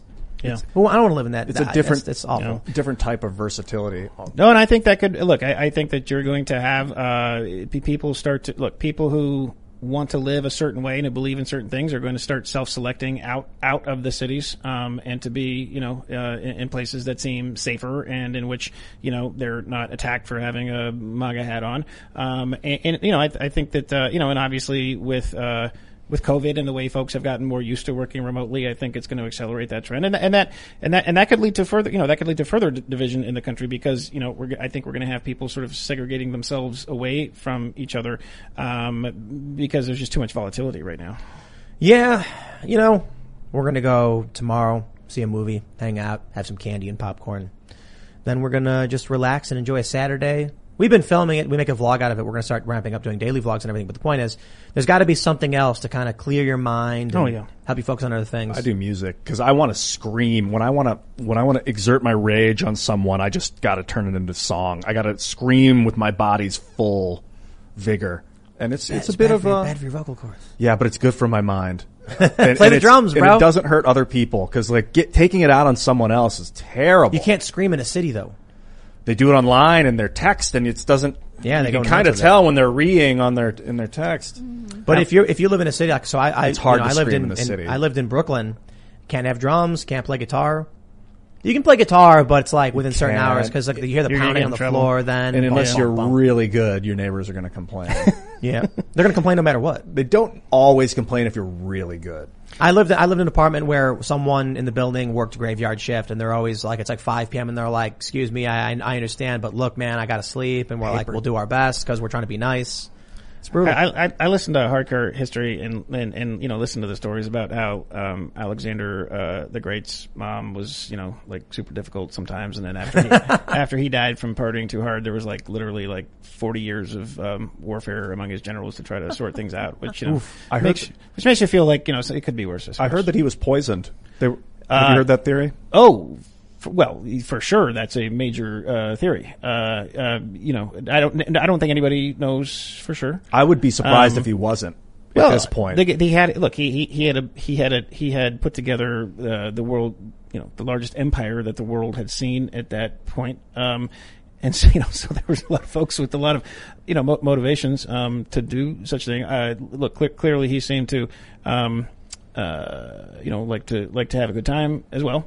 Um, you know, and so who knows for sure. Um, with respect to the you know the amount of alcohol that you know he he was uh, you know supposed to consume. Um, but but no, they're, they're, like I, I would say that the I would say that the consensus among serious historians is that yes, he was he yeah, was assassinated. he had led all his generals across, you know, Persia and was conquering the world, and, and they were like, "Okay, we did it. Well, no, they, yeah, can they, we go well, home well, now yeah, and they, they enjoy?" got, yeah, they got basically like halfway like through India, and they're kind of looking around at like the Himalayan mountains and the snow, and they're like, okay, like I mean, we're- seriously, like what what what what's like what's the point? My- like here, My know? assumption was he was like, "We're going to go forever," and they were like, "No, we're gonna we have to stop him." One Yeah, of his well, he- generals he was, was like, a- he- "He's gone too Yeah, far." well, he, he's one of the most. I mean, he's one of the most fascinating personalities in, in history, and he had an insatiable, you know, he had an insatiable appetite to conquer everything. He was he was uh, you know tutored from a young age by what was it Aristotle. Um, you know his his, his his his mother his father was one of the most powerful figures of his age that handed him like a Ferrari of of, of an army that was tailor made to take to take over Persia uh, essentially, and, and his mother is one of the most um, you know sort of uh, powerful, fascinating, you know, manipulative uh, you know female characters in in in the ancient period for sure. Um, and so yeah, the Alexander Great story is a good one. Well, how about we ask the audience over in the super chats? If you haven't already, give us a little tap of that like button. Subscribe to this channel. Become a member over at timcast.com and uh, share the show if you really like it. All right, the first and most important question. Hutch the Wolf says, "Hey, what happened to the stream last night?" Well, we have to be very careful because YouTube is communist, so it's on Rumble. So um, uh, it's on Rumble, and uh, it's on iTunes and Spotify and all the podcast platforms. But it ain't on YouTube, and that's YouTube's fault. So uh, I'll just put it that way. All right, let's see what we got here. This episode is brought to you by ABC. Station 19 is back for its final and hottest season yet. Andy finally becomes captain, and she's going to give it her all to be the best leader the station has ever seen. Will she succeed? Get ready for fiery new romances and high adrenaline rescues. Watch the Station 19 season premiere tonight at a new time, 10, 9 central on ABC and stream on Hulu. Oh, this is where you take questions from. Yeah, we just read Nice, the read, nice. the read the chats and see what's up. Nice. Mickey Stone says a new dark matter research facility is being built two kilometers underground in Victoria. If they succeed, Australia will have an infinite energy source. You know, Is that real? They've been looking Sounds for weird. dark matter for like two decades, and now that I'm studying quantized inertia, I'm I'm wondering if maybe, you know, there's lots of ways to look at something that exists. So, like this ball of obsidian, you could write different theories explaining the the existence of this ball of obsidian from different layers. Like one's the the cellular theory of behavior, one's the atomic theory of behavior, one's the subatomic theory, and they're all right, even though they all are different. So I wonder if dark matter could be explained, and there could be theories that explain reality without it. So You there should was go to go to the university. So, so the, the one thing I contribute to, I, the only thing I can contribute to that uh, answer is that I think if Australia develops it, it, there could be a lot worse people that develop it. So, Oh, yeah. you know, All right. Trevor Schoon says, when talking about crap, critical race applied principles, you said they consider whiteness property. Do you all think they will try to put a tax on whiteness? Do I think? They've been trying to. They've come out and said it. It's called reparations. Oh yeah. Yeah. So if you're, if you're like a, uh, well, then they've also they've also started to you know just explicitly uh, provide more benefits to folks who are not white, whether it be getting a COVID vaccine first or it be certain you know financial benefits. So, yeah. let's say you're a, uh, you're from Ukraine. You moved, your, your parents moved to the United States and then they brought you with them as a child. Or actually, you know, Luke's a good example. Luke is from Poland. His family moved here with him when he was young. He grew up here. Why is he paying taxes in reparations for something he had nothing to do with? Because he's white. So some people receive and some people lose. Yeah, that's a tax based on race. All right, let's see. Angry Waffle 2 says, I live very close to Kenosha. My family still lives there. If Kyle gets an excessive punishment, we need to rise up or punishing self-defense will be the norm. Yep. Yep. So people need to, uh, I can't tell you what the most effective thing to do, but organizing, you know, understanding protest, understanding your power in media, understanding your power in industry. You know, this is the funny thing about like January 6th. These people think, and, and I, and I get these comments from people where they're like, we have to fight. It's the only way. And I'm like, oh, that'll give you control of like institutions and colleges to indoctrinate children. No, it won't do anything. Hmm. You need to actually be professional, persuasive, resourceful, and get jobs in, in like, you know, people can do. So uh, people want to know how they can fight back. Apply for a job at Google. There you go. Become part. Yeah, there, there there has to be almost a counter march through the institute, you know, the, the counter long march through the institutions um, to to to try to you know start to take some of these things back. Yeah. Maximin says, Tim, Facebook wiped all Kyle Rittenhouse and Kenosha shooting content. Search Facebook for his name or Kenosha shooting, nothing comes up at all. They are in the process of removing search terms related. That's because, well, it's two reasons. One, advertisers don't like it. It's a, not good. And there's probably a political component where they're like, hey, if liberals can't see it happening, they'll just assume the narrative is true. If people watch that video, they're going to be like, "This guy's Yeah, well, defending makes- himself." Yeah, I mean, it makes logical sense because every single video shows that he was defending himself. And remember, there was there's there's like thousands of videos showing it. It's not Yeah. just one. He was you know. on the ground. The guy was about to smash his head with the skateboard. Could have killed the We guy. did. We did. Sma- no, he, the, the guy with the ska- skateboard did smash his skull with the skateboard, um, and could and could have easily killed him just with that blow. But but the person that I think you know you're talking about is the person with the Glock who was literally coming down to shoot him, execute him. Yeah, he's like walking up to him with the gun. crazy. He's got a Well, well, he fa- well he tried to well he tried to fa- he tried to fake surrender. Yeah. he tried to fake Yep, surrender. he backs up. He tried to fake surrender. And then Kyle- What is Yeah. the what is the precedent like if you go into a mob where people are fighting with a gun and you walk into it, you choose to, and then they start grabbing at your gun and you start shooting in defense? Are you really defending yourself, Yes. or did you put yourself in a situation where you're the aggressor? You're defending yourself. even though you're defending yourself. So uh, there's, there's a lot of questions, especially as, as the analogy pertains to to Kenosha. Do you live or work in this area where there's a mob of people? So that's relevant. Yeah, it is. If, if you're if you're supposed to be there or you're defending your community. More importantly, though, just because there's a group of unruly, unlawful people doesn't mean you as a citizen have no right to exist and bear arms. or, or to be there to be there. I mean, yeah. I got a right to keep and bear arms. So if I'm walking down, I, mean, based on what you're saying, Ian, no one in Chicago should be allowed to have guns. Period. It's kind of that argument of if you go into a bear a, a- a cage with a bunch of hungry bears and the bears attack you, are you going to blame the bears Yes. for attacking you, or are you going to blame the guy for getting in the bear cage? Different- similar with what Andy No was experiencing. Sure, sure. Yeah, but they're, they're completely different circumstances. If you, you, based on your analogy, no one in Chicago is allowed to defend themselves. Chicago is ridden with crime, violence, gang activity. So, uh, self-defense is now wrong because you entered this place. That, that's, that's different than don't go out late at night, you know, because you'll get mugged. You go out at night at Chicago, you know, you run the risk. I mean, I, I've, I talk to people in Chicago who are saying they're scared to go out at night because of, it's just constant. It's getting worse and worse and worse. So many of them stop doing it. Many of them are, you know, people I know are leaving. We heard about San Francisco. 40% of people polled said they were going to leave because of qu- declining quality of life. That's different from, do you have the right to defend yourself? If you have to go, let's, let's say you- you have a, a big house and one day you, you show up and there's a bunch of bears in it. Are you allowed to go in and fight the bears off? Yeah, because it's your house. There's a difference between I'm. You, you, should you go into the house? Probably not, unless you can defend yourself. Good point. So it's like it might be your house. There's a bunch of bears in it right now. You're gonna need some help to clear out the bears in, in a very you know safe way. But if you, your family was in there and it was like your medicine was in there, let's say you're diabetic and your insulin's in the fridge and you're gonna die, it's like you have to go in. gotta choke a bear. And if the bears attack, bears attacks you, you gotta learn how to fight that bear with your bare hands. Punch it in the nose. Unless you've got, I, I don't know what kind of gun takes down a bear, to be honest. Sonic. Uh, I think you need. Yeah, Well, that's you need, like you a need, lot. You need, well, you need a 50 caliber for sure. You think a 50 cal? Well, I think it'd be that. That would be your. Well, that that would that would be the very least. I think you would need to have a chance. 308 though, I'd imagine. Yeah, If, if like not one, but if you get him in the head, maybe right. I would assume so. I mean, Yeah, I would feel I would feel that's- better about a 50 caliber. I think. But, but you're the, but even though I was in the army, you're the one that lives in the country now, and so you you you're more up to speed. I don't know. things. I've not had to fight a grizzly bear. We have a bunch of deer that come here, but we're all, we're cool with the There's deer. first- They're all right. there's a first for everything. We got turkeys all over the place. The, the, the turkey shot in the 12 gauge is pathetic. You know what I mean? But like, it, it does the turkeys in, I guess, if they're a nuisance on your property.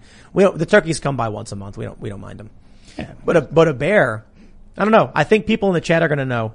Uh, what does someone say? 338 Winchester? Is it, no, no, no. 338 WM? 308. Someone said 308. I figured, you know, some, I don't think I don't, I don't think 45 would think work. so. No, not a 45. Yeah, 45, so. like standard 40, like 45 ACP subsonic. No, it's no, gonna no, no, no. Somebody get says stuck. stuck just the- ir- just irritates them. D- Speaking of Right. of turkeys, you guys ever hang out like face to face with a sometimes. turkey before? There's a bunch of them. They're over But, outside all but the like, have you sat within like six feet of one and just chilled with one ever? I wouldn't call it that. I've, you I've should. stood on the I was in South America and this woman was gonna was was housing this turkey to eat it eventually, and he would come up and sit next to us, and there are terrifying because they have these huge claws. They're massive, but then you look in their eyes and they have this kind wisdom in their eyes. I see why Ben Franklin wanted to make it the national bird. They're like, they're like the modern uh, Velociraptors or That's something. true. All right, yeah. here, here, here's a, here's a good one. Here's a good one.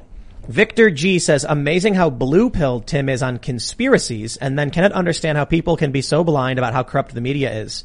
Uh, actually, I think you, sir, are the one who is blue pilled.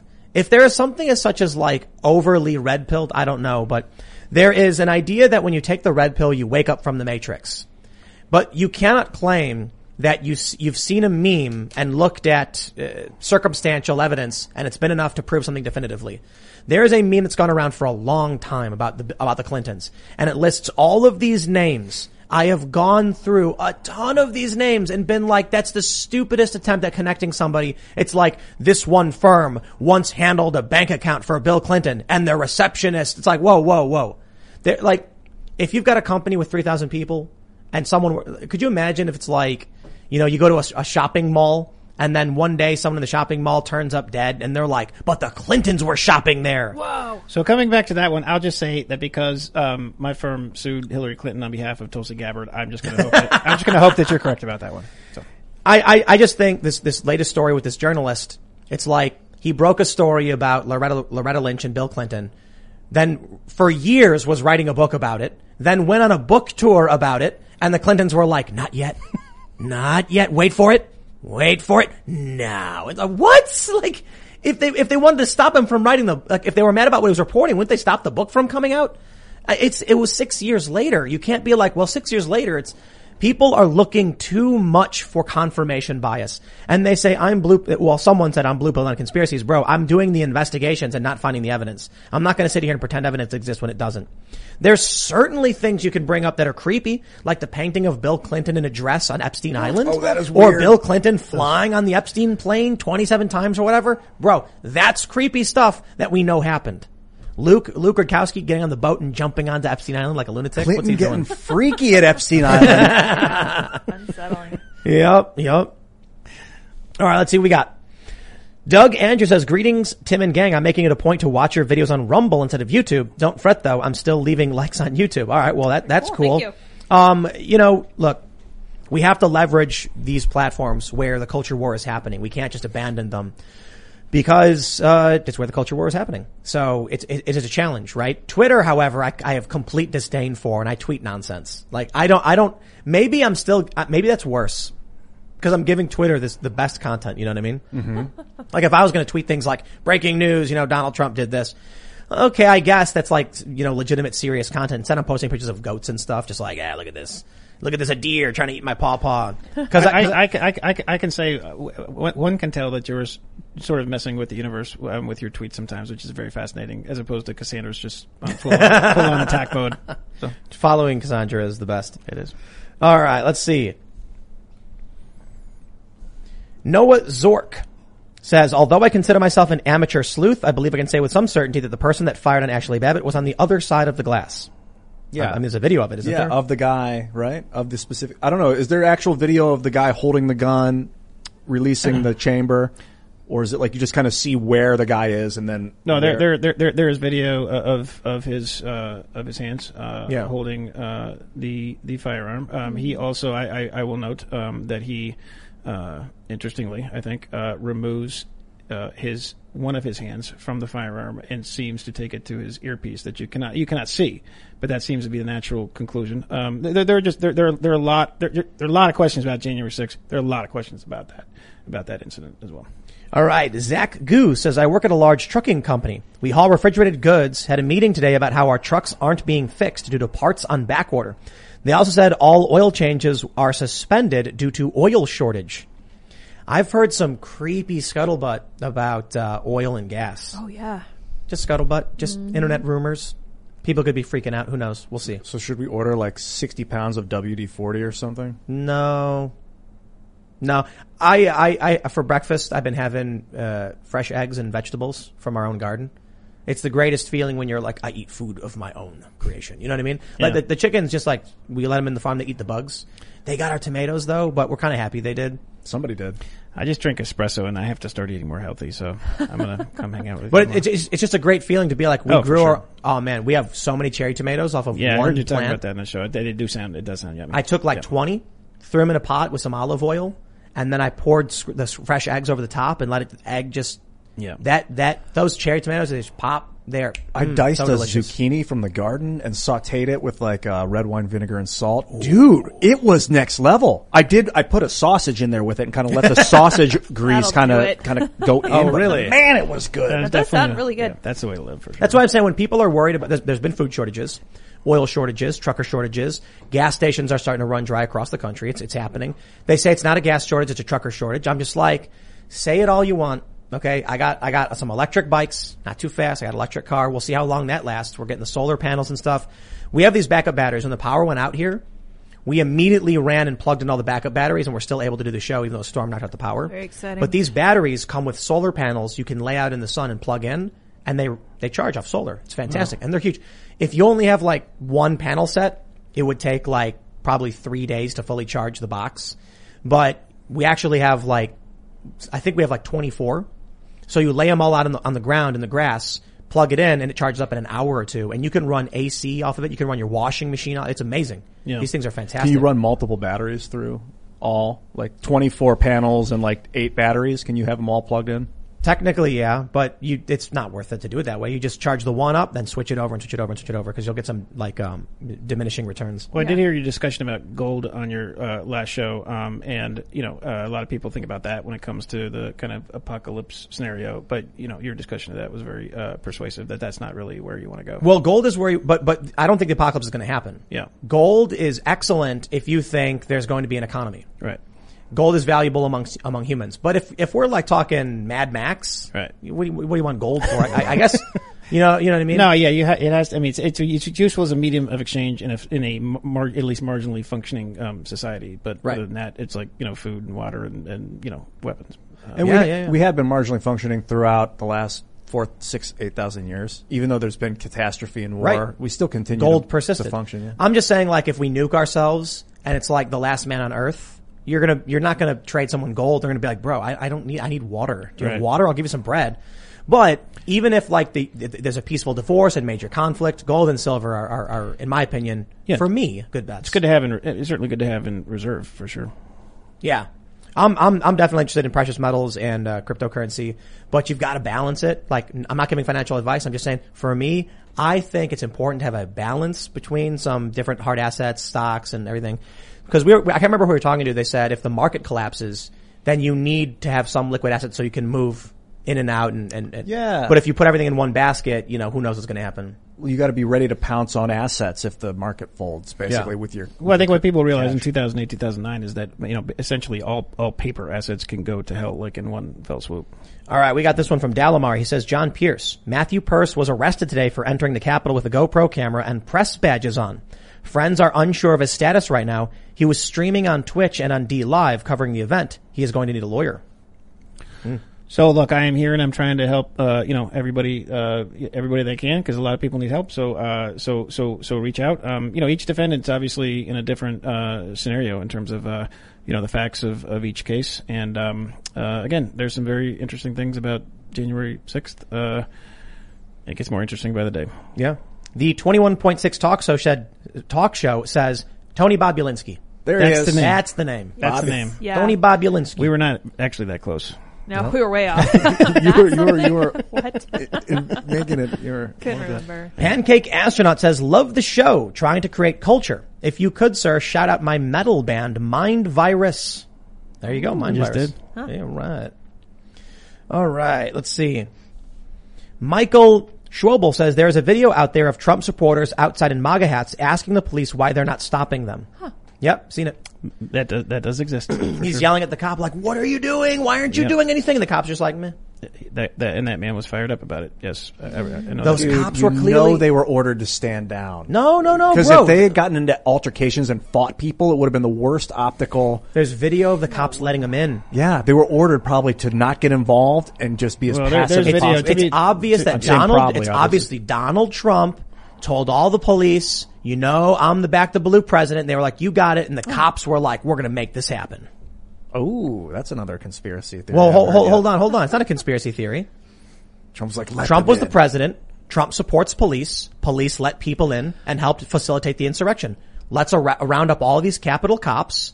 Now the cops that were defending the Capitol, okay, you guys are free to go. And the cops that refused to intervene or open the doors, we gotta have, we, we gotta get those cops rounded up and, and investigated, don't we? Hmm. I think that uh, there's, from a factual standpoint, there is no question that there were Capitol Hill police that were not just letting people in, but were urging people to come in. And I think that there are uh, very direct and tough cross-examination questions that need to be asked of each one of those individuals. Wyndham Hotels and Resorts makes travel possible for all. Whether it's the long haulers looking for a great cup of coffee, a roomier rest for the on a whim road trippers, or a place to make summer memories with the whole family.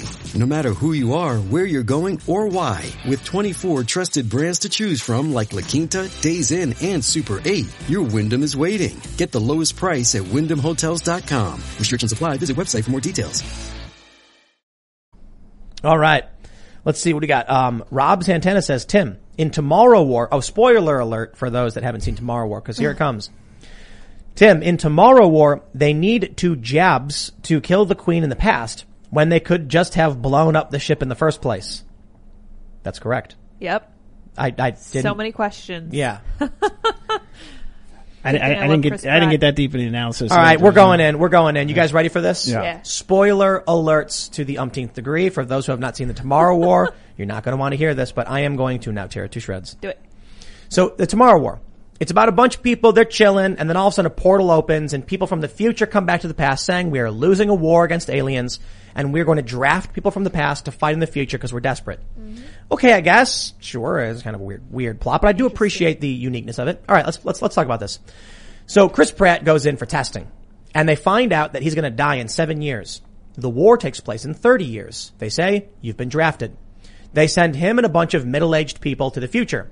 At some point, someone notes, you notice that all the soldiers that came to the past are very young and all the people that go to the future are very old?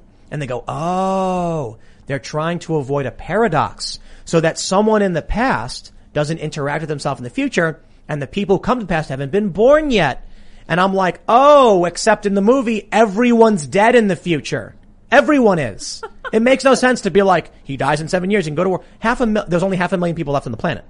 So why would they draft a bunch of old people when everyone's already dead? Now, who dies first? In the movie, turns out Chris Pratt, okay, I'm, I'm telling you spoilers. Just Do it. Chris Pratt's daughter is this little girl, and then he gets drafted into the future, and sure enough, the colonel in command, it's his daughter. Oh, weird. She's pretty badass. He too. says, Yeah. Great. Colonel, and she goes, well, when, you know, when people start, you know, getting knocked off, you wear a lot of names or whatever. Basically implying that you become Colonel when everyone else is killed in the war. Which battlefield is to promotion. imply most of the soldiers are dead. Why would they draft a bunch of middle-aged fat people like this fat guy to go and fight in a war unless all of their frontline infantry had actually died already? In which case, people from the past who are actually in the military would be the ones to be drafted. Of course. Because they'd be like, you're already dead in the future. Now we're going to take you and bring you into the fight in the future. It's, it's, it's ridiculous. Also, what if they pulled someone's dad into the future and got him killed in war before he had the kid that was the soldier from the Right, right, future? It makes no sense. Yeah. It makes no sense. I, I, I assure you, I could make a better movie. I'm I not- could write a better story. I'm not sure if it's because it's getting late or not, but you're just it's now like above. I'm just, I'm, Your level. your mind's moving faster than mine is on this. Oh, one. dude, I, I, I, I already rewrote the whole movie after watching it. Yeah. I do this with a lot of movies. I'm like, okay, let me rewrite the plot. He, he was a, he was a military vet. It should have been shortly after. They should have been only drafting military. There's a whole lot that should have changed in that movie. But you will keep Chris Pratt. In Oh, in the- definitely. He's so good. And I thought, and I thought the daughter uh, character good too, yeah. was really good. Yeah. Yeah. Chris is the only reason to watch that movie, honestly. Yeah. Oh, she was. so oh, good. I just remember who I, where I saw her. She, she was in Live Another Day, uh, 24. Uh, the Jack Jack Bauer. Um, Oh, interesting. She played the CIA agent in uh, London. Um, yes, that's Talented. right. That's where I recognize her from. Zach Robinson says, is this enough to say I'm sorry? Never changed him. I can't believe you read that last night. When is the live chat coming with your live website streams? That would be fire. Free culture war discourse is the best discourse. You could even air at 11 and react to chat. We have a lot of plans, but it's just, let, let- I'll, I'll- break it down. You know, there's a lot of people need to understand, uh, there's no amount of money that can get you what you want if it doesn't exist, right?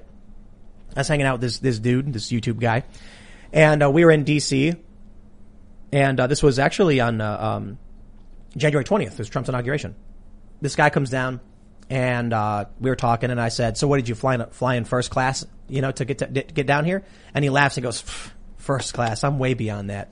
And I laughed, and I was like, "Oh, a private plane?" And he goes, "Dude, I took the train."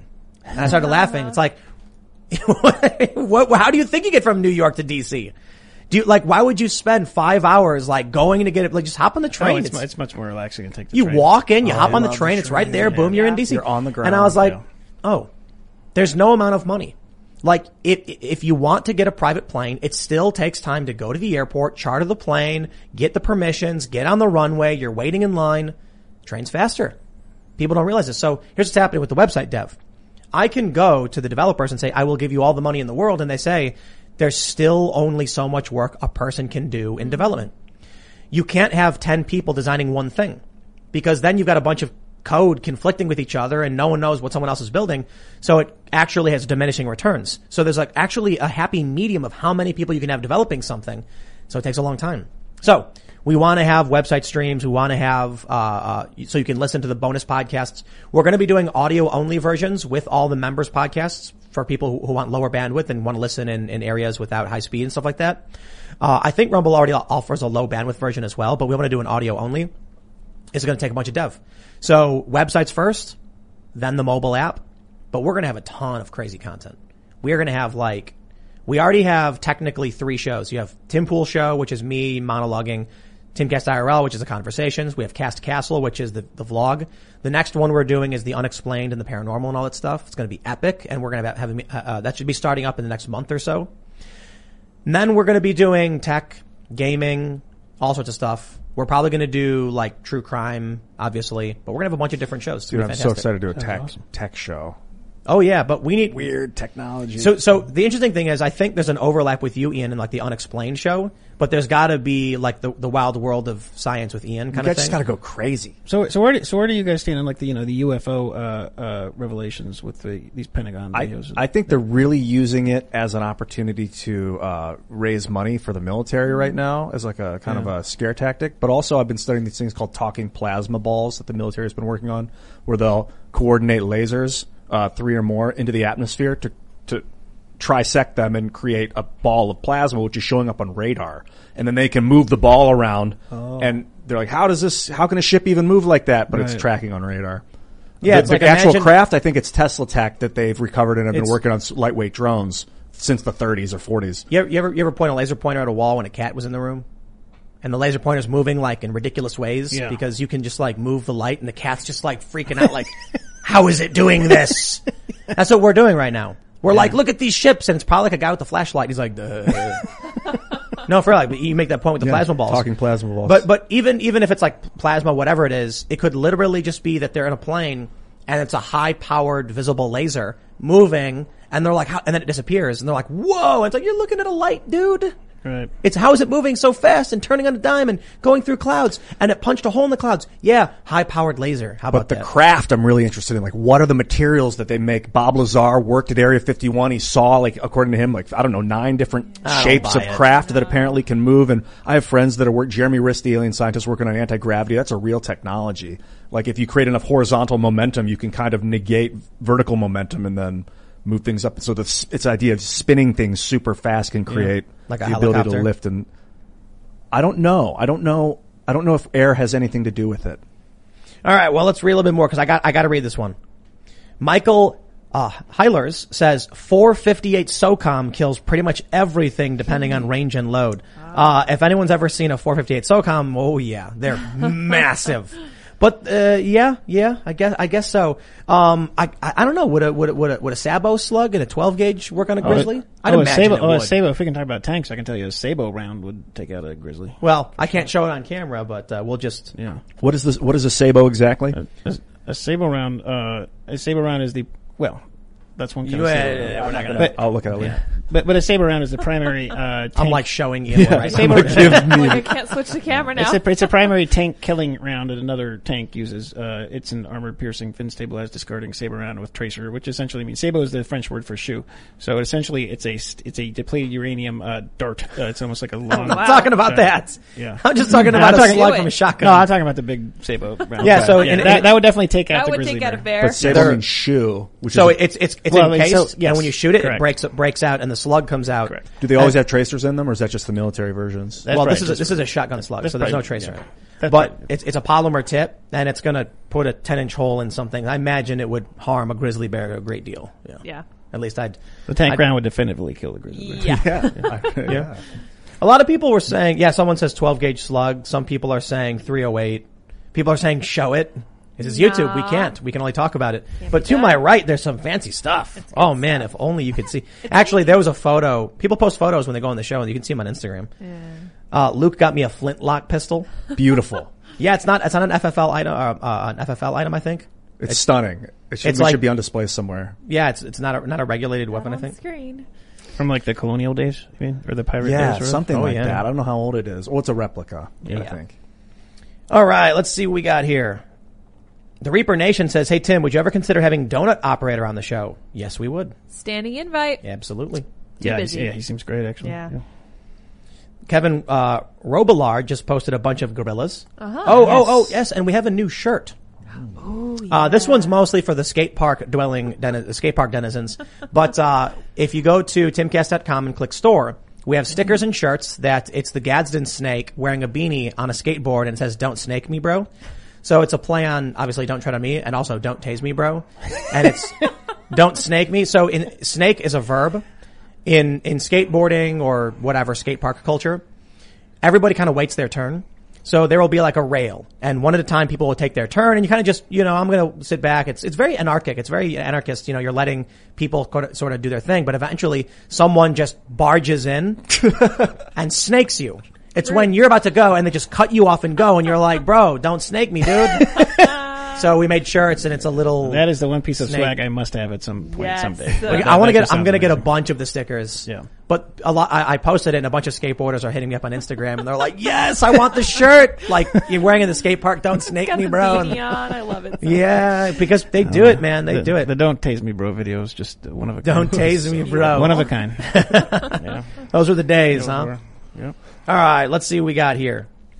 Trek God says, Tomorrow war. You forget that Pratt's generation would be useless to the present trying to prepare for a future war. Recall that the present still needs to fight. I saw the best meme ever. Mm.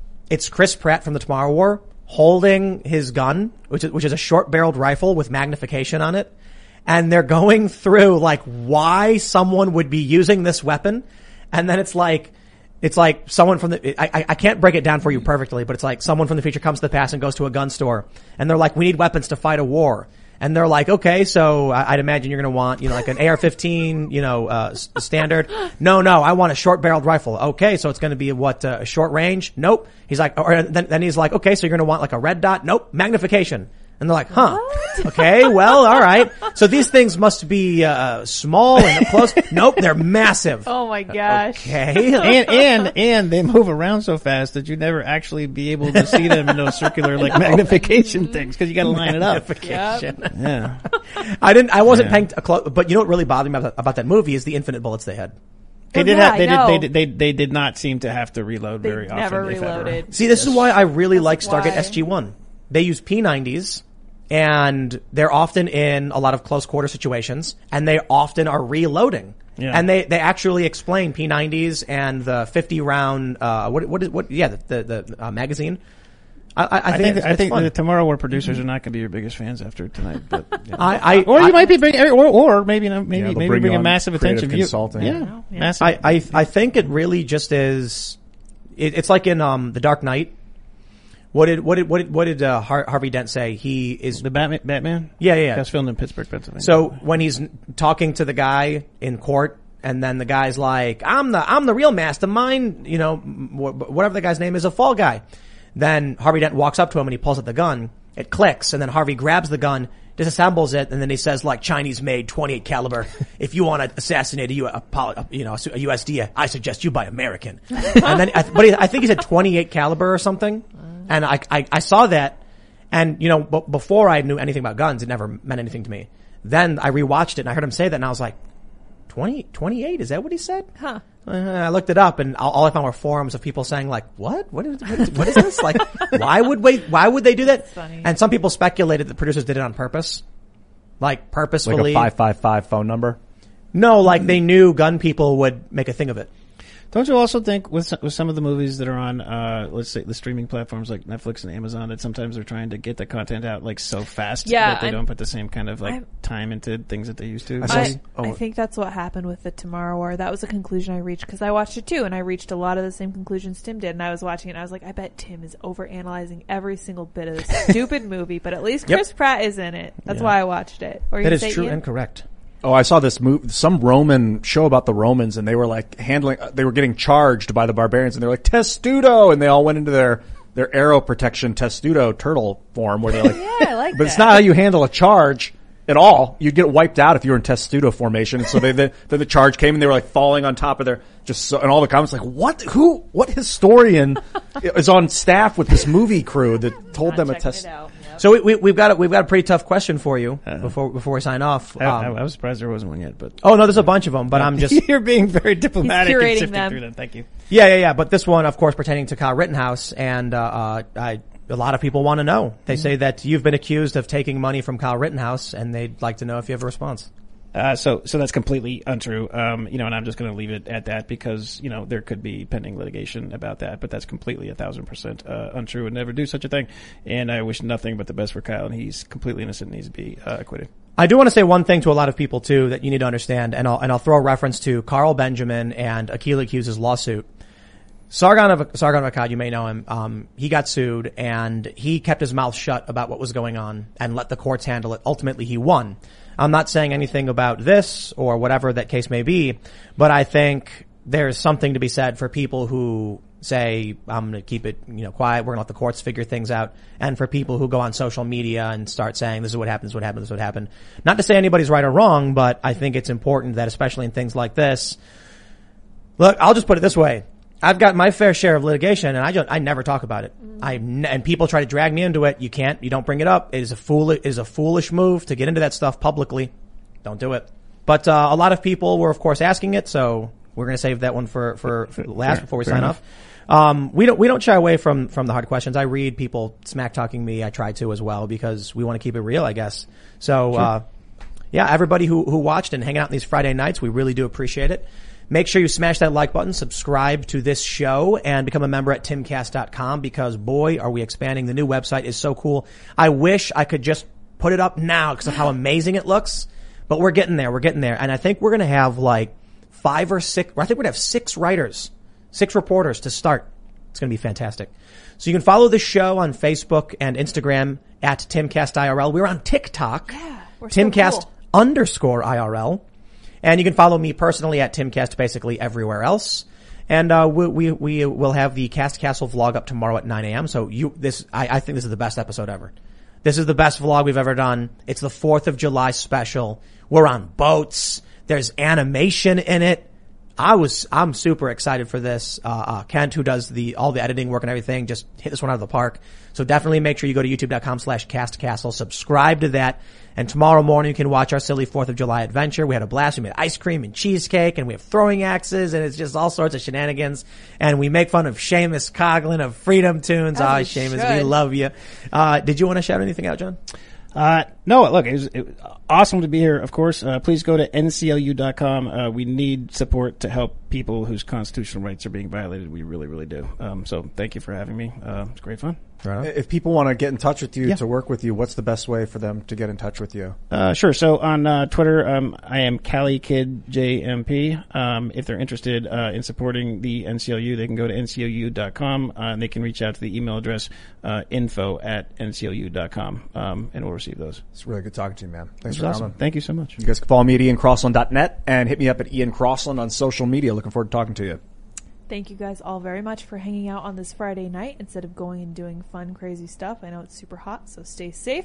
You guys are more than welcome to follow me on Twitter at Sour Patch Lids as I attempt to have more followers than Sour Patch Kids. We definitely need to do a show on comics, video games, and culture. Cause like I got so much to say about Tomorrow War. Oh, I wanna We're gonna go Magic. and right, right, and, and games and and and D and D. We're planning on doing a D and D show for sure. A weekly D and D show is going to be a blast. We are we actually talked about this a while ago about finding a dungeon master to like help put together really interesting Dungeons scenarios. and Dragons. Yeah. Yeah. Oh, that's yeah. yeah, that's my generation. But but there's interesting that things we can do with it in terms of politics, like having someone draw up a scenario pertaining to American political conflict, but in the con- but in the, like a D and D kind of game. Tomorrow we're going to go see Black Widow. Came out, uh, I think uh, today. It was a midnight showing, and there's so much I'm gonna have to say about it. We got to do, we got, we got, we got to put together a new podcast for culture and stuff too. So we got, we got a lot coming. It's all thanks to all of you who are members at timcast.com. The site is expanding rapidly, and everyone who signs up, when that money comes in, I just think about how many more people we're gonna hire to do awesome stuff. And so thank you very much. Thanks for hanging out. We'll see you all next time. Bye, guys. Hey guys, it is Ryan. I'm not sure if you know this about me, but I'm a bit of a fun fanatic when I can. I like to work, but I like fun too. It's a thing. And now the truth is out there. I can tell you about my favorite place to have fun. Chumba Casino. They have hundreds of social casino style games to choose from with new games released each week. You can play for free anytime, anywhere and each day brings a new chance to collect daily bonuses. So join me in the fun. Sign up now at ChumbaCasino.com. No purchase necessary. Group. Void were prohibited by law. See terms and conditions. 18 plus.